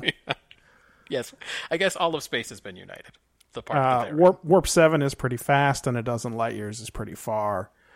Quat lose. Uh, Kirk seems to recognize this as primary mental evolution, which suggests that this is a thing he's aware of or has theorized about. I think this is one of those things they theorized about, like the time um, there was that big black cat and uh, those creatures were from a different dimension. yes, Those weird little creatures, those little birds, those little birds, weird little birds that he the weird theorized little, weird little pipe cleaner he sparrows. theorized existed, and then it turned out they existed, and they were little pipe cleaner sparrows. I think it's kind of like that. Uh, yes. Once again, this is an episode where Kirk hears their voice and goes, "Are they computers?" now this time it turns out they're not, but he's right that they're weird. That's right. TOS is so wild, dude. It is. it is just buck wild. I never understand. At the end of each episode, I go, I don't know what happened. I don't know. Uh, before I cut over to characterization, uh, Ben gave it a four, and his first quote was, What's happening to Lieutenant Uhura? Yeah, what is happening? "He knows what that big dude's going to do to Uhura." You era. he says he bets Shat really punched her. Uh, yeah. He has to give her. That's chat style acting. The lady doesn't see it coming, so she gives a real performance. And Kirk gambles with everybody's lives and freedom. But he, He knows gave it a he'll win. four for characterization, despite what seemed like some pretty negative remarks. What did you give it on world building again? Two. And on characterization, I'm a five. I'm as much as a five. So, uh, Spock, I think, is pretty good here. He admits that he's having emotions about the whole thing. He handles McCoy and Scotty pretty well. They're good too. Chekhov is the worst, Yeah, it's not good. and Uhura's only real contributions are to refuse to whip a man and to fight off a sexual assault. right. But uh, on the whole, characterization wasn't what I thought was bad about this episode, frankly. No, at the very least, everyone was exactly what they normally are. Right? Yes. This is yeah. This is how these people are. Um, let's see. Kirk won't hit a woman, so he leaves unarmed Uhura to fight two warrior chicks with halberds. You'll hit her later. Oh, never mind. He hits a lady later in this very episode. he thinks it's plausible that they've been zapped into another dimension, not just like some jail somewhere. Um, Kirk uh, is trying some James Bond shit to get out of here, hitting on this shiny bikini lady. The devil with the providers. Yep. Kirk ignores this lady's advice about approaching Klug from the left and just does his own thing. Yeah, he had his own ideas. He seemed like he was playing her, but he does become quite agitated when they hurt her, as as you played the clip for. But he says that you're killing her. Yeah, that one's too long. I'm not going to play it again. Kirk is like, We've manipulated countless cultures across the galaxy. You don't have the guts to do the same. yeah, and by the way, is that true? Might be true. It's true, I think. I think it might be true. Fucking Kirk. He ain't taking this broad with him. He's not looking for a relationship right now. This lady's going to have to stay on the weird brain thrall planet. This woman might not be able to read. she was raised a slave. All she knows is fighting. I just love how he's the good guy in the show, and he James Bonds her the whole time. And then she's like, "Can I come with you?" And he's like, "N- "Nah, No, you've got though. you've got harder work to do here. Someday you'll be ready to go to space. nah though," because I'm like, I ain't trying to be like tied down. Baby, I'm a rambling man. I know you don't know this about me or anyone because you don't understand You don't what understand love is. love, or sex or men or women, but like, uh, I was, I gotta ramble. It's I could- I summertime, could ramble on. It's summer. baby, baby, baby. and now I, I gotta ramble again because it's summertime. So you know what that's like. Anyway, I know all about this. That song will be written in a couple of years. Uh, Even when the crew are missing, including his good friend Jim, Bones is always ready to spar with Spock in a light-hearted but overtly racist way. That's correct. He also challenges Spock's assertion that the answer is out in that trinary system, like the whole episode, which was annoying because as the viewer we know it's there. Yes. So and it's- also, he doesn't have a better plan. Yeah, he does not have a good plan, and it gets really tiresome because you're like, we already know. I wish Spock had turned control over to him and he'd gone up and just said, magnify 10,000 times. Well, I wish what had happened was just like the episode with the uh, alternate Kirk and crew who just got put in jail and we didn't have to see any of it. I wish we didn't have to see anything that happened on the Enterprise because it did, it just wasted time. and just at the end, Spock shows up right, maybe Yeah. right after Kirk wins his bet. He just shows up right after Kirk wins the bet and just picks everyone up and they go home. Maybe he just like, Kirk wins his bet and then he just hits his communicator and he's like, Beam me up. Spock, are you there? And Spock's like, yes, Captain. And you're just like, yeah. All right, that works for me. All right, just in time. If you want, you can include a scene like last week where you just show the Enterprise flying around to triumphant music. That's fine. but I don't want any more than that. They didn't do anything. It's a good cutaway that explains how they get from those ruins where they were gonna fuck to the cell again. That's right. Chekhov is shy around his thrall, and he still calls people Cossacks. I don't think he was shy around her. I think he has a no fat chicks policy. That was the vibe I got from that, and that's why I hated it. That could be. Uh, She's got a deep voice and she's a little husky. uh, Scotty challenges Spock's idea about searching far away from where the crew was lost and begs him to go back. And then, like you said, Spock uh, does the whole uh, mutiny thing. Spock also says Daniel had only his faith. Oh yeah, yeah, yeah. What the fuck? Well, Spock Why- has already agreed that there is only the one Christian God. We we know this. Why is he? But why is he the most Christian of all? of Don't worry, dog. Later, there's going to be an episode about sun. Okay, it's fine. Why is he the most though? Yeah, it's yeah, not like yeah. it washed off, like it rubbed off on him a little bit, and he like because the crew won't stop talking about the Bible or whatever. It's always him. It is always him. He knows what he actually doesn't know that much human mythology. He really kind of only knows the Bible. That's just one thing that he picked up on. Anyway, I thought it was a five. It was very TOS. Oh, It was extremely TOS. So in the end, we agree. Yeah. If you don't have quick hitters on this, you don't have quick hitters. I can't imagine you wouldn't. I, I, I have some. Again, weird away team of Kirk, Chekhov, and Uhura. Kirk must have read the script. Uh, love that battle music coming back for this one. Um, Yeah. They came back from the opening credits and ran a one minute scene before another commercial break. Did you notice that? no. It was wild. I was like, what was happening in the 60s? They didn't have that many commercial breaks. Uh, interesting shaky cam choice for this part where the guy zaps him with the pain givers. Yeah. Was this show scary in the 60s?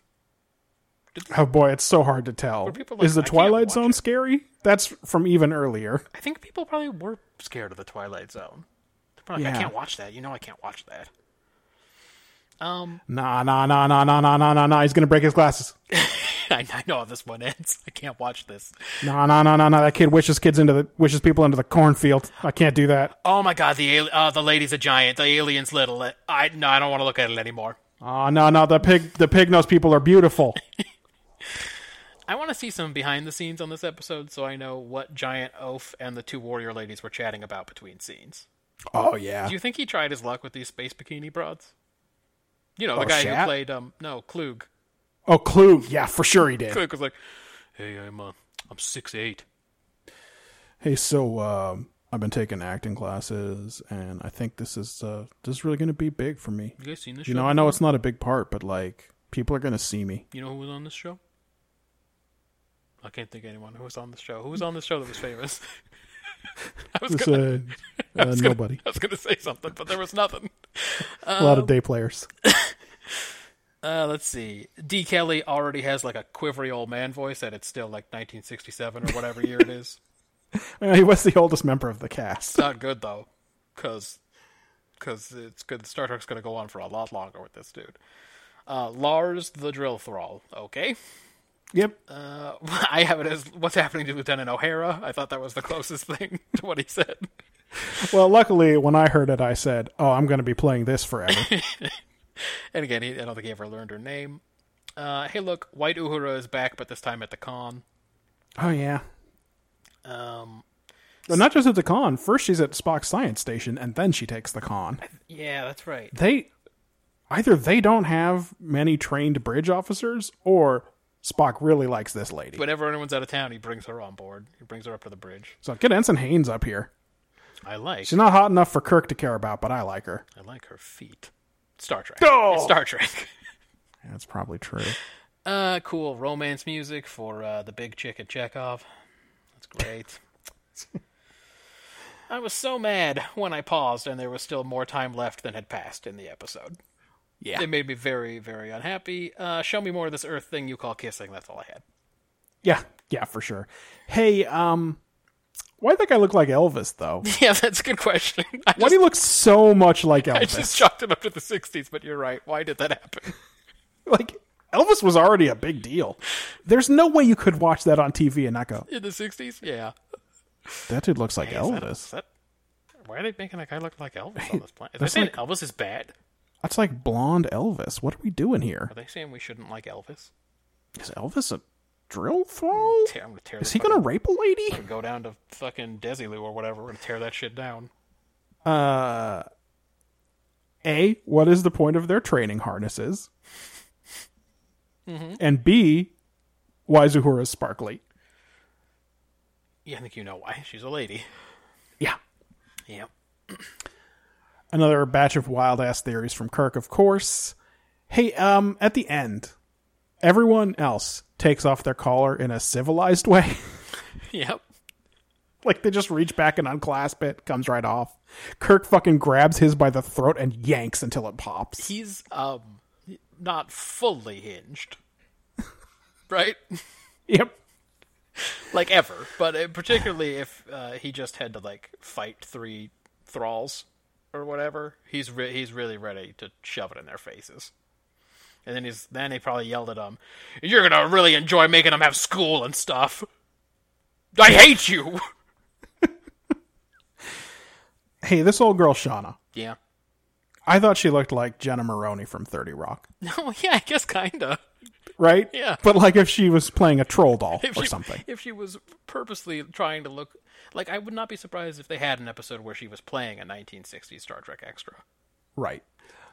Yeah, if there an episode of the Girly Show did that. Yes, where she Yeah. was playing one of Kirk's uh, bimbos or whatever. Um, however, so I went and looked her up.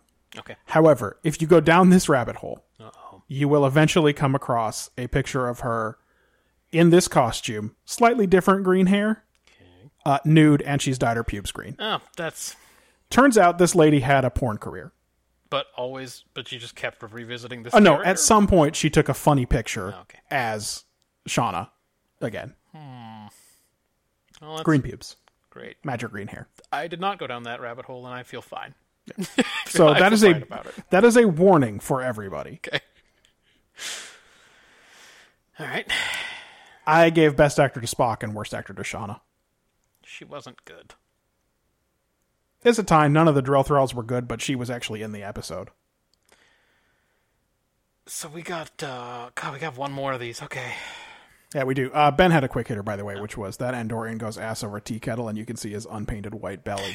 yeah, in the fight scenes, they were really they really were counting on you not having a good TV in the old days, or they really had a low opinion of what you would ever be able to see on the TV. Yep. Who would notice that? But it's true. What? Yeah, Kirk's stunt double's totally bald. Who would notice? no one's gonna see that. They're gonna see all the great action. but yeah, last week Enterprise won, That was surprising. and this week we watched Horizon. God damn it. I want to push the skip button. Skip intro. Netflix lets me There's no skip, skip it. intro on this podcast. I'm so mad they're better than Voyager. It's really making me mad. And to be honest, um, we already did Voyager this week. They didn't We have score revealed it did not score highly. Enterprise is not going to have to do much work to pull even further ahead. God damn it. Mayweather is hanging out in his gravity spot when he gets called to the bridge. Mm-hmm. Uh, the ship is retreating 30 light years, which seems pretty far, Yeah. They've to only- investigate a, a, a weird star system that's about to undergo a massive geological changes. So they're going to do some fucking science, which has not seemed to be part of their mandate, but now they're going to. I think Mayweather says later in this episode they've traveled 120 light years, so that is a Right. significant distance to back. So they're going way back. However, this means that they're going to go real close to his family ship, the Horizon. So, and his dad's been sick lately. So he requests, you know, a little diversion. They don't need him to do the science. Uh, he's going to visit his family, etc. Uh, in the B plot, Trip is making plans for all the downtime the crew's going to have while they do this thing, and his dumb plan is a Frankenstein triple bill, yeah. Turns and out he's going to make he's going to make T-Pole go to this thing whether or not she wants to. he's not a good like social activities director, and he's not a good film curator, No, and he's kind of a bad friend. he's not a good friend. Uh, before they even get to the horizon, though, I guess they get close enough to get a message to them, and Mayweather gets the bad news that uh, his dad already died. It's just that word never even got to the ship. They're so far out. And Travis takes this hard. He had been putting off making contact with his sick dad because he had daddy issues because his dad didn't want him in Starfleet, et cetera, et cetera. But Archer tells him, you know, actually, your dad wrote a really good letter of recommendation for you. And so maybe he did approve. Anyway, he is still dead. That's that has not changed. That's right. Sorry, that helps. Sorry, yeah, I can't really. Uh, the important part is still true. The the rest of it though, pff, different. So they come alongside Horizon, and uh, Trip shows up and gives Mayweather a photo album of all the photos he's taken of him on the on the trip. We've never seen Trip take a photo, but now he's got a photo album. Yep. And uh, they drop him off. Enterprise leaves to go do its scientific mission. And uh, Travis uh, takes a tour of the ship. His mom knows all about his exploits. She's put his old room back together. He meets a bunch of people who all know him, but he doesn't introduce us to any of them, so we don't learn who they are. Yeah, or like And what then, his uh, relation is to them. and then also uh, his brother's the new captain. His brother Paul. We don't learn that he's his brother till way later. I guess we just have to assume it. Yeah, they they- don't do any work explaining who these people are on the horizon. Yeah, I guess it's He doesn't actually even say hi, mom, to his mother. That's true. We're just like, eh, she's an Luckily, older he- black lady. That's got to be his mom. Yeah, luckily he talked about it earlier in the episode, so we we were able to make that link.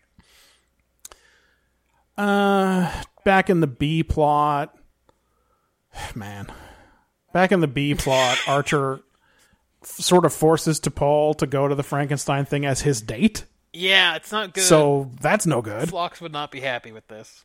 Yeah, this is ex- exactly what Flock said not to do. That dude's got four wives. Maybe listen to him for a second. Right, you big baby. He might know something. He was so cool when his wife wanted to fuck. Yeah, him. but He what do was I do? I- Totally cool about what it. do I do? I really want to have sex with her, though. yeah, That seems to be what, Archer's what am I point of supposed to do? You just don't want me to have sex with her. You're just like the Vulcans trying to stop my dad from having sex with T-Paul.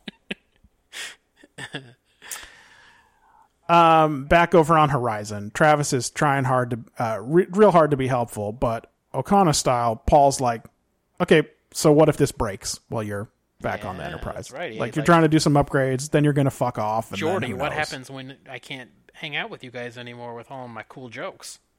That's right. I'm a rambling man, by the way. That's right. by the way, Wesley. Wesley, I don't know if you know about love yet. I do get lonely sometimes, but Every once in a while, I just get sick of this town and I gotta move on. anyway, there's definitely some resentment there. And in case we didn't know what was ho- going on, uh, his little blonde friend Nora shows up and tells him that things are maybe not going so well since his dad died, and the crew doesn't have like Paul hasn't earned their faith yet, et cetera, et cetera. The ship comes under attack by unnamed aliens. Their technology is like the technology of the Mazarites, but I guess they're not Mazarites. They could have been. We don't know who those are. That's true. There's no reason to invoke the Mazarites. It sounds like one of the tribes the Hebrews fought It also in uh, the Old Testament. is clear that it's one of the many, many aliens that Archer has pissed off and shot. Yes, uh, because uh, yeah, exactly. Because Travis is like, you know what? I can do something to your weapons so you can fight these guys. Yeah.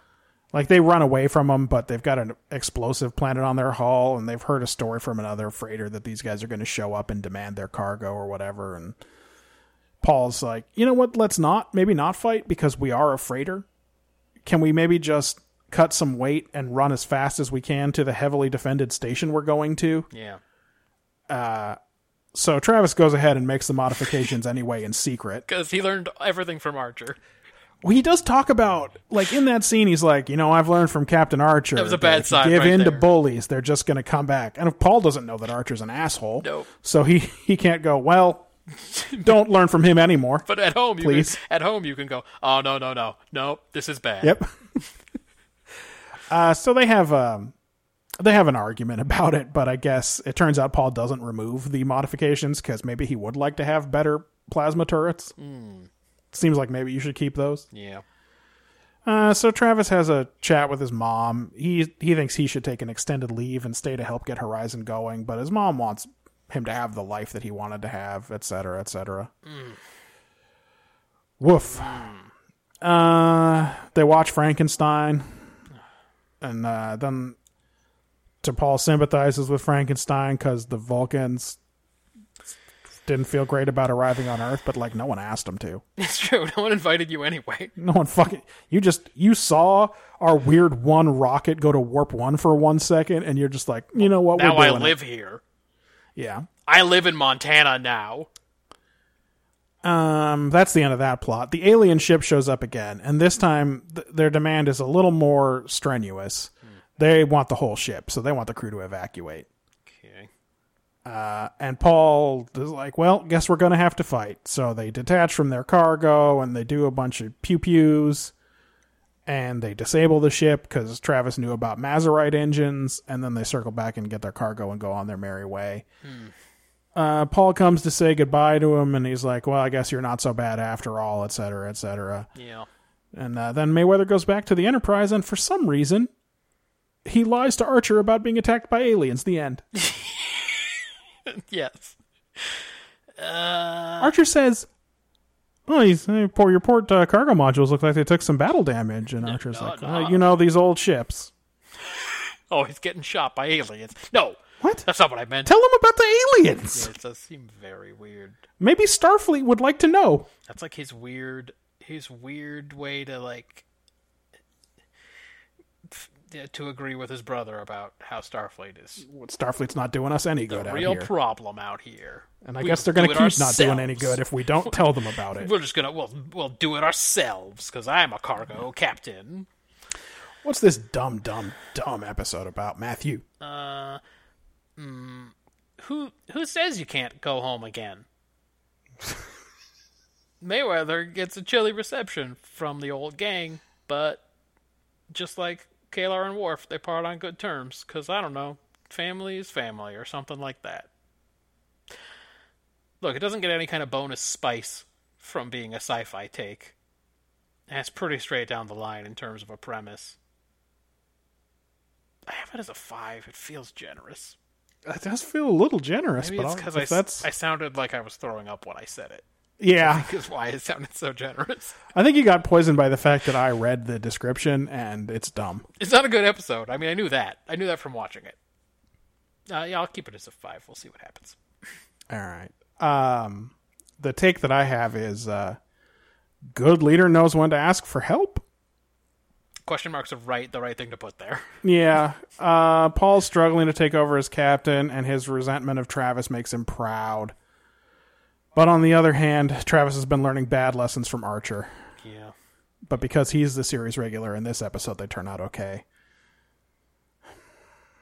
both of us I feel gave it so bad. four, but I also feel like it's generous. We both gave it more points than we feel like it really, as an episode, deserved. But maybe in execution, it'll. I don't want to relitigate it too much. Uh, I am a three on execution. Okay.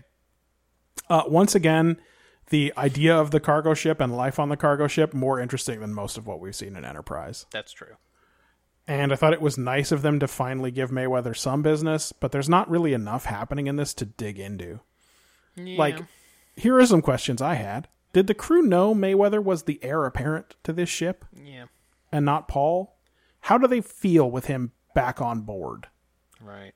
Aside from Nora, who confides in him. Was anyone else pissed at him for leaving, or just his dang old brother? Right. Why doesn't Mayweather tell Archer about the attack at the end? Give me something on some of these things. I gave it three points for execution. The casual viewer would be forgiven for not even knowing who Mayweather is. He's so infrequently used. Ah, here's what I know about him. He's always playing pranks on Hoshi that we were told about one time that we've never seen. That's right.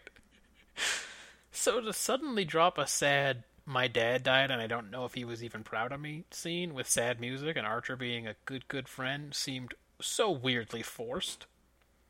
Yeah. They could have given us some background in previous episodes about his strange relationship with his dad, and then that scene would be worth something. But who's got time when you have to put 21 minutes of phaser fire in each episode?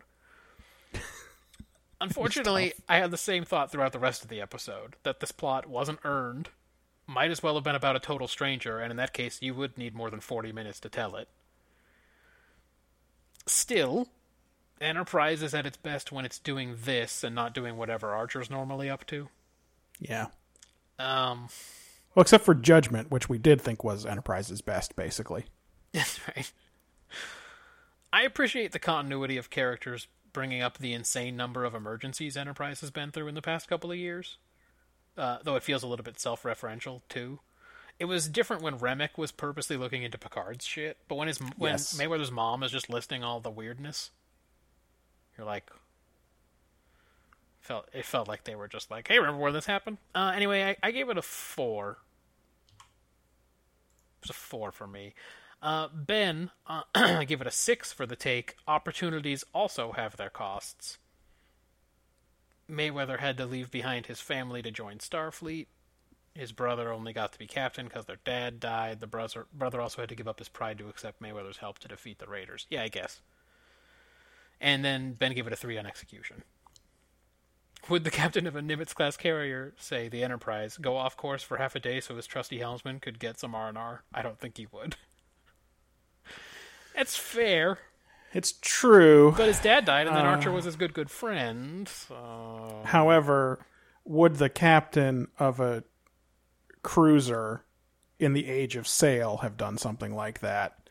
Because the Enterprise, so a, a Nimitz class carrier operates in a world where they are in constant communication with the fleet, yeah, where they're in essentially a very small world, where that ship can be anywhere in the world in about two weeks, right? Mm-hmm. Uh, and also, there's lots of other ways to get around the world, and Enterprise is operating in a very different way. yeah, So I, I I get it that it's not very military, but also we haven't seen any org except for the fact that this guy reports to an Admiral Forrest. just the one guy every time.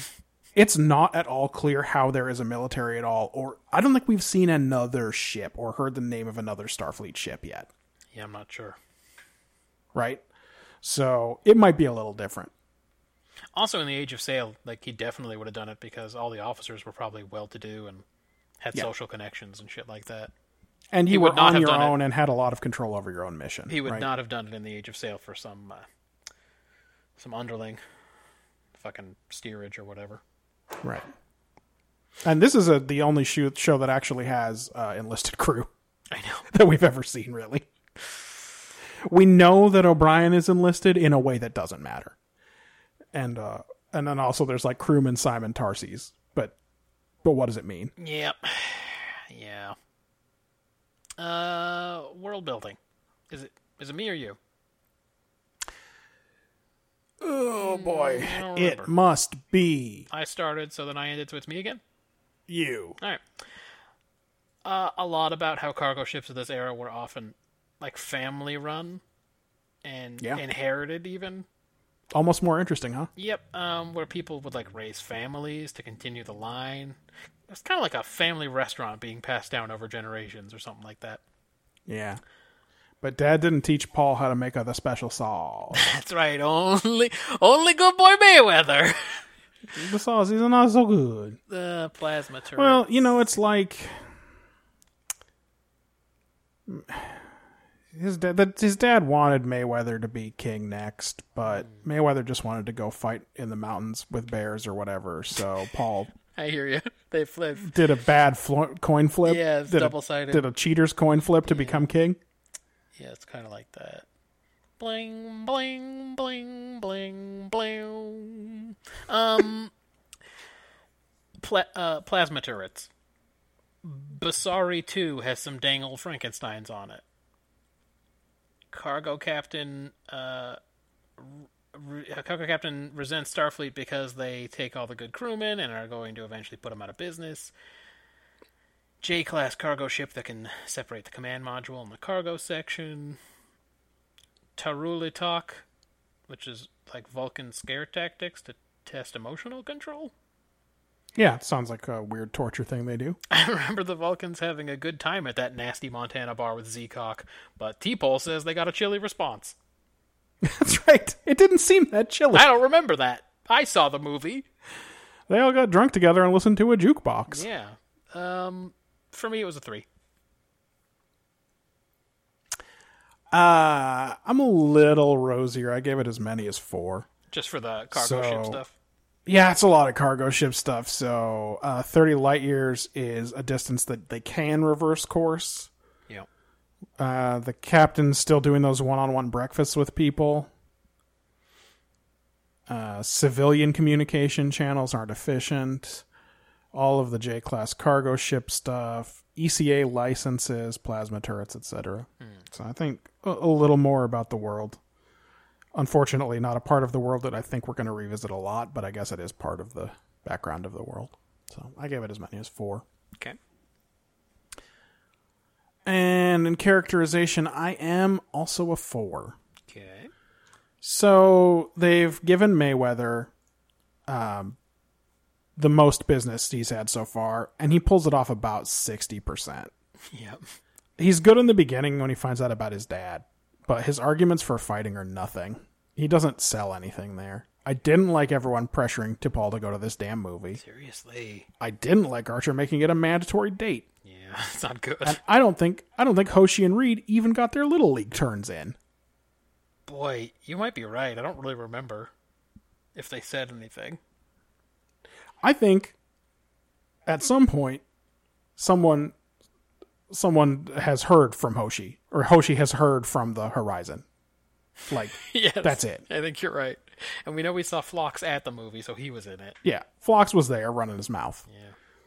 So I don't think this thing did much characterization work. Maybe you disagree.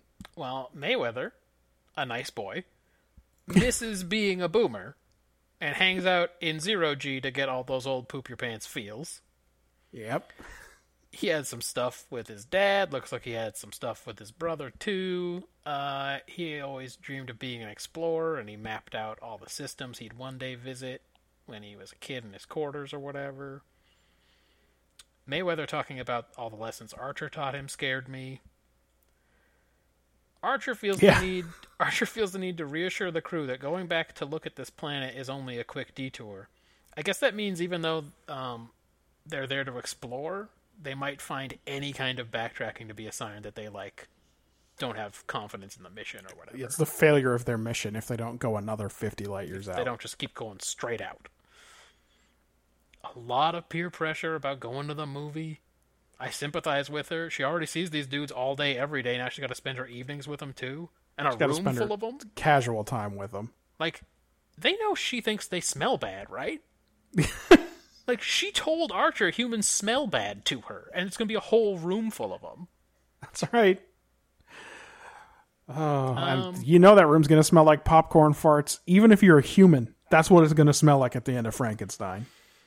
It um, it was a five for me. There was development stuff for Mayweather, but the people on the ship weren't nice to people. No, it's true. They Wasn't all what good. had Ben, what's Ben's second half? Uh, let's see. Ben gave a four in world building. Mayweather suggests families uh, are on starships, which is a nice continuity with, with TNG. Um, it's a little bit different because they're not. Oh, he thinks they should be on starships. I got it. Which would be continuity for TNG, and Reed suggests a counselor. Uh, freighters are old and slow, but with a bit of work can be formidable enough. Uh, they're also modular, something like a tractor trailer. So more cargo s- stuff characterization he only gave a three trip plays the harmonica because of course yeah. was that in this episode too i didn't even see that Yeah. Uh, he goes to talk to T Paul, and she's like, You've been practicing your dumb harmonica. I got the impression that maybe she can, like, hear it through the walls Uh-huh. Okay. or whatever, and she hates it. i must have just but it was, again, not made explicit. i whatever spaced was out going we on saw there. him play it one time in one episode many episodes ago and it made me angry um uh, let's see uh yeah all the stuff about mayweather and his brother yeah he gave it a three uh a quick hitters why doesn't the Enterprise crew watch any movie made after like 1959? It's almost. It's almost like they've got public domain issues. Yeah. Uh, until this white girl showed up, I was afraid I'd have to criticize the showrunners for making um, the crew of that cargo ship be like all Buick commercials, right. where like every race has to hang out only with his or her fellows. but I'm glad I didn't have to do that because uh, there were. I also saw an Asian. Take in the that, back. General Motors. That's right. I saw I saw an Asian in the back of the mess when he and his mom were eating too. So. Uh, I was really all Oh I had, yeah, though. neither one of us said Nutra packs in our world building. Yeah, I'm not gonna. I'm never not gonna worth say a it. point. You'll never make me say it. Uh, that's all I had for quick hitters. So uh, his mom made his room up all fancy, and then she had like one more interaction with him all episode. That can't have been the visit she was hoping for. No, well, she probably didn't think they were gonna get attacked by not Mazarites, but close. So that that took a lot of time. Yeah. Who are any of these people? Who are they to Travis? That'd be cool, right? It'd be cool to know that. yeah. The B plot about horror movies seems like it belongs in the first six episodes. Yeah, when T Pole thought humans were dumb and smelled bad and smothered Archer with her sport horns. God damn it. A lot of missed opportunities in this episode. Hardly anything about how the boomers feel about Starfleet and why, just that thing about recruiting problems. Yeah. And the C plot about the planet's geological activity goes extra nowhere. Well, yeah, that never does that ever, does that happen? Do they do it? Why the dramatic announcement that they found biosigns if it was just going to be some boiling hot microbes? I don't know. I gave Best Actor to it basically has to be Travis, Yep, I think that's right. and Worst Actor to Trip. Wow, you know, normally we we we think the opposite. Normally we think Trip's okay because he can play. He has sarcastic won it idiot. many times, yes. He can play sarcastic Just because he seems like a person in the world. fine, and then Mayweather's not good. But yeah, okay, Matthew, Did we did the it. numbers are in. okay. In fifth place this week with 13 points. It's very bad. It's an extremely bad score. it's Voyager with the Swarm. No, I gave it six, you gave it seven. We both hated this. its best score was a five in characterization, and that was bottom 25%. I don't. I don't want them to fall further behind. the yeah. last one that scored as bad as a 13 was during that terrible Enterprise run, where they in ep- in week uh, 35 they had a 20, in week 36 they had a 12, and in week 37 they had a 13. Yeah, Catwalk was our last 13 because uh, I no taked it. That's right. Yep. Woof. Hey, in uh, fourth place this week with 26 points. That's literally twice as many points. TOS Gamesters of Triskelion. Twice as many points and still terrible. Yeah. Uh, third place this week in the middle slot with 32 points is Enterprise with Horizon. So they picked up an additional 19 points this week on Voyager. Damn it. Not close. Not close at all. That was a big one. Real close though was the uh, second first place. In second place this week with 41 points, uh, pretty good showing. TNG the emissary, and the winner for the tenth time Jeez. with 42 points. DS9 the Jem'Hadar. They now have 10 wins. Uh, TOS has 16. Next Generation has 14. Enterprise 3, Voyager 2. I guess that's on me. I gave it 22 to your 20, and you gave the emissary 21 to my 20. Yep. That was the split. Yeah, but we we both agreed about which the two good episodes were this week. We just had them in the different order. And in fact, we were no more than two points apart on any of them. Any of the Yeah, we had a real. This was a real consensus week. Uh, I I had two over you on Triskelion and in, uh, and one over you in the emissary, and then you were uh, two, one, and two over me in the other three. So pretty close. Yep. Next week, Okay. TOS, a piece of the action. That's not gonna be good. I think that's the Chicago mobsters one. It's not gonna. It's not a good one. TNG peak performance. At least there's that. peak performance. Uh, season three of DS9 is going to start with the search part one, I know what that is. first part of a two parter where they go looking for the Dominion. Voyager, false prophets. Can't wait. Frankie. Can't wait to see Voyager with their typical strong stance on religion do an episode called False Prophets. What do you suppose Janeway will but what do you know? Maybe. raise the possibility of something and then dismiss it and kind of shrug her shoulders and the episode will end? Uh, I don't know. You tell me about the afterlife. Like, I don't know. Is it like? And- do you think? Maybe. I mean, huh? I mean, I've read about it. Is it real? I can't say. Are we fading wouldn't out? want to take a stand. Oh, we're fading out now. and Enterprise, uh, the breach. I assume there will be a hull breach. That's the only thing I can assume based on the way Enterprise names their episode. I'm guessing that's true.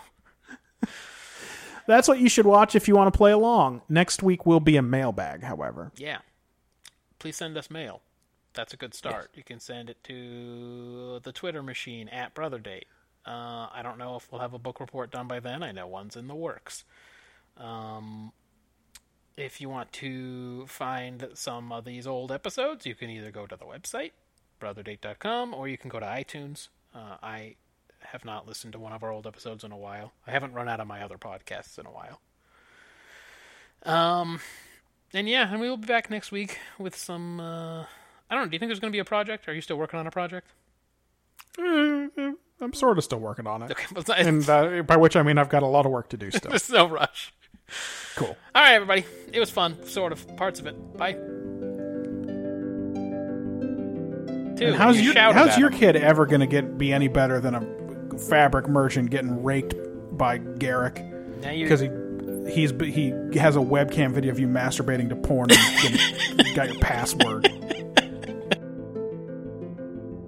Please subscribe.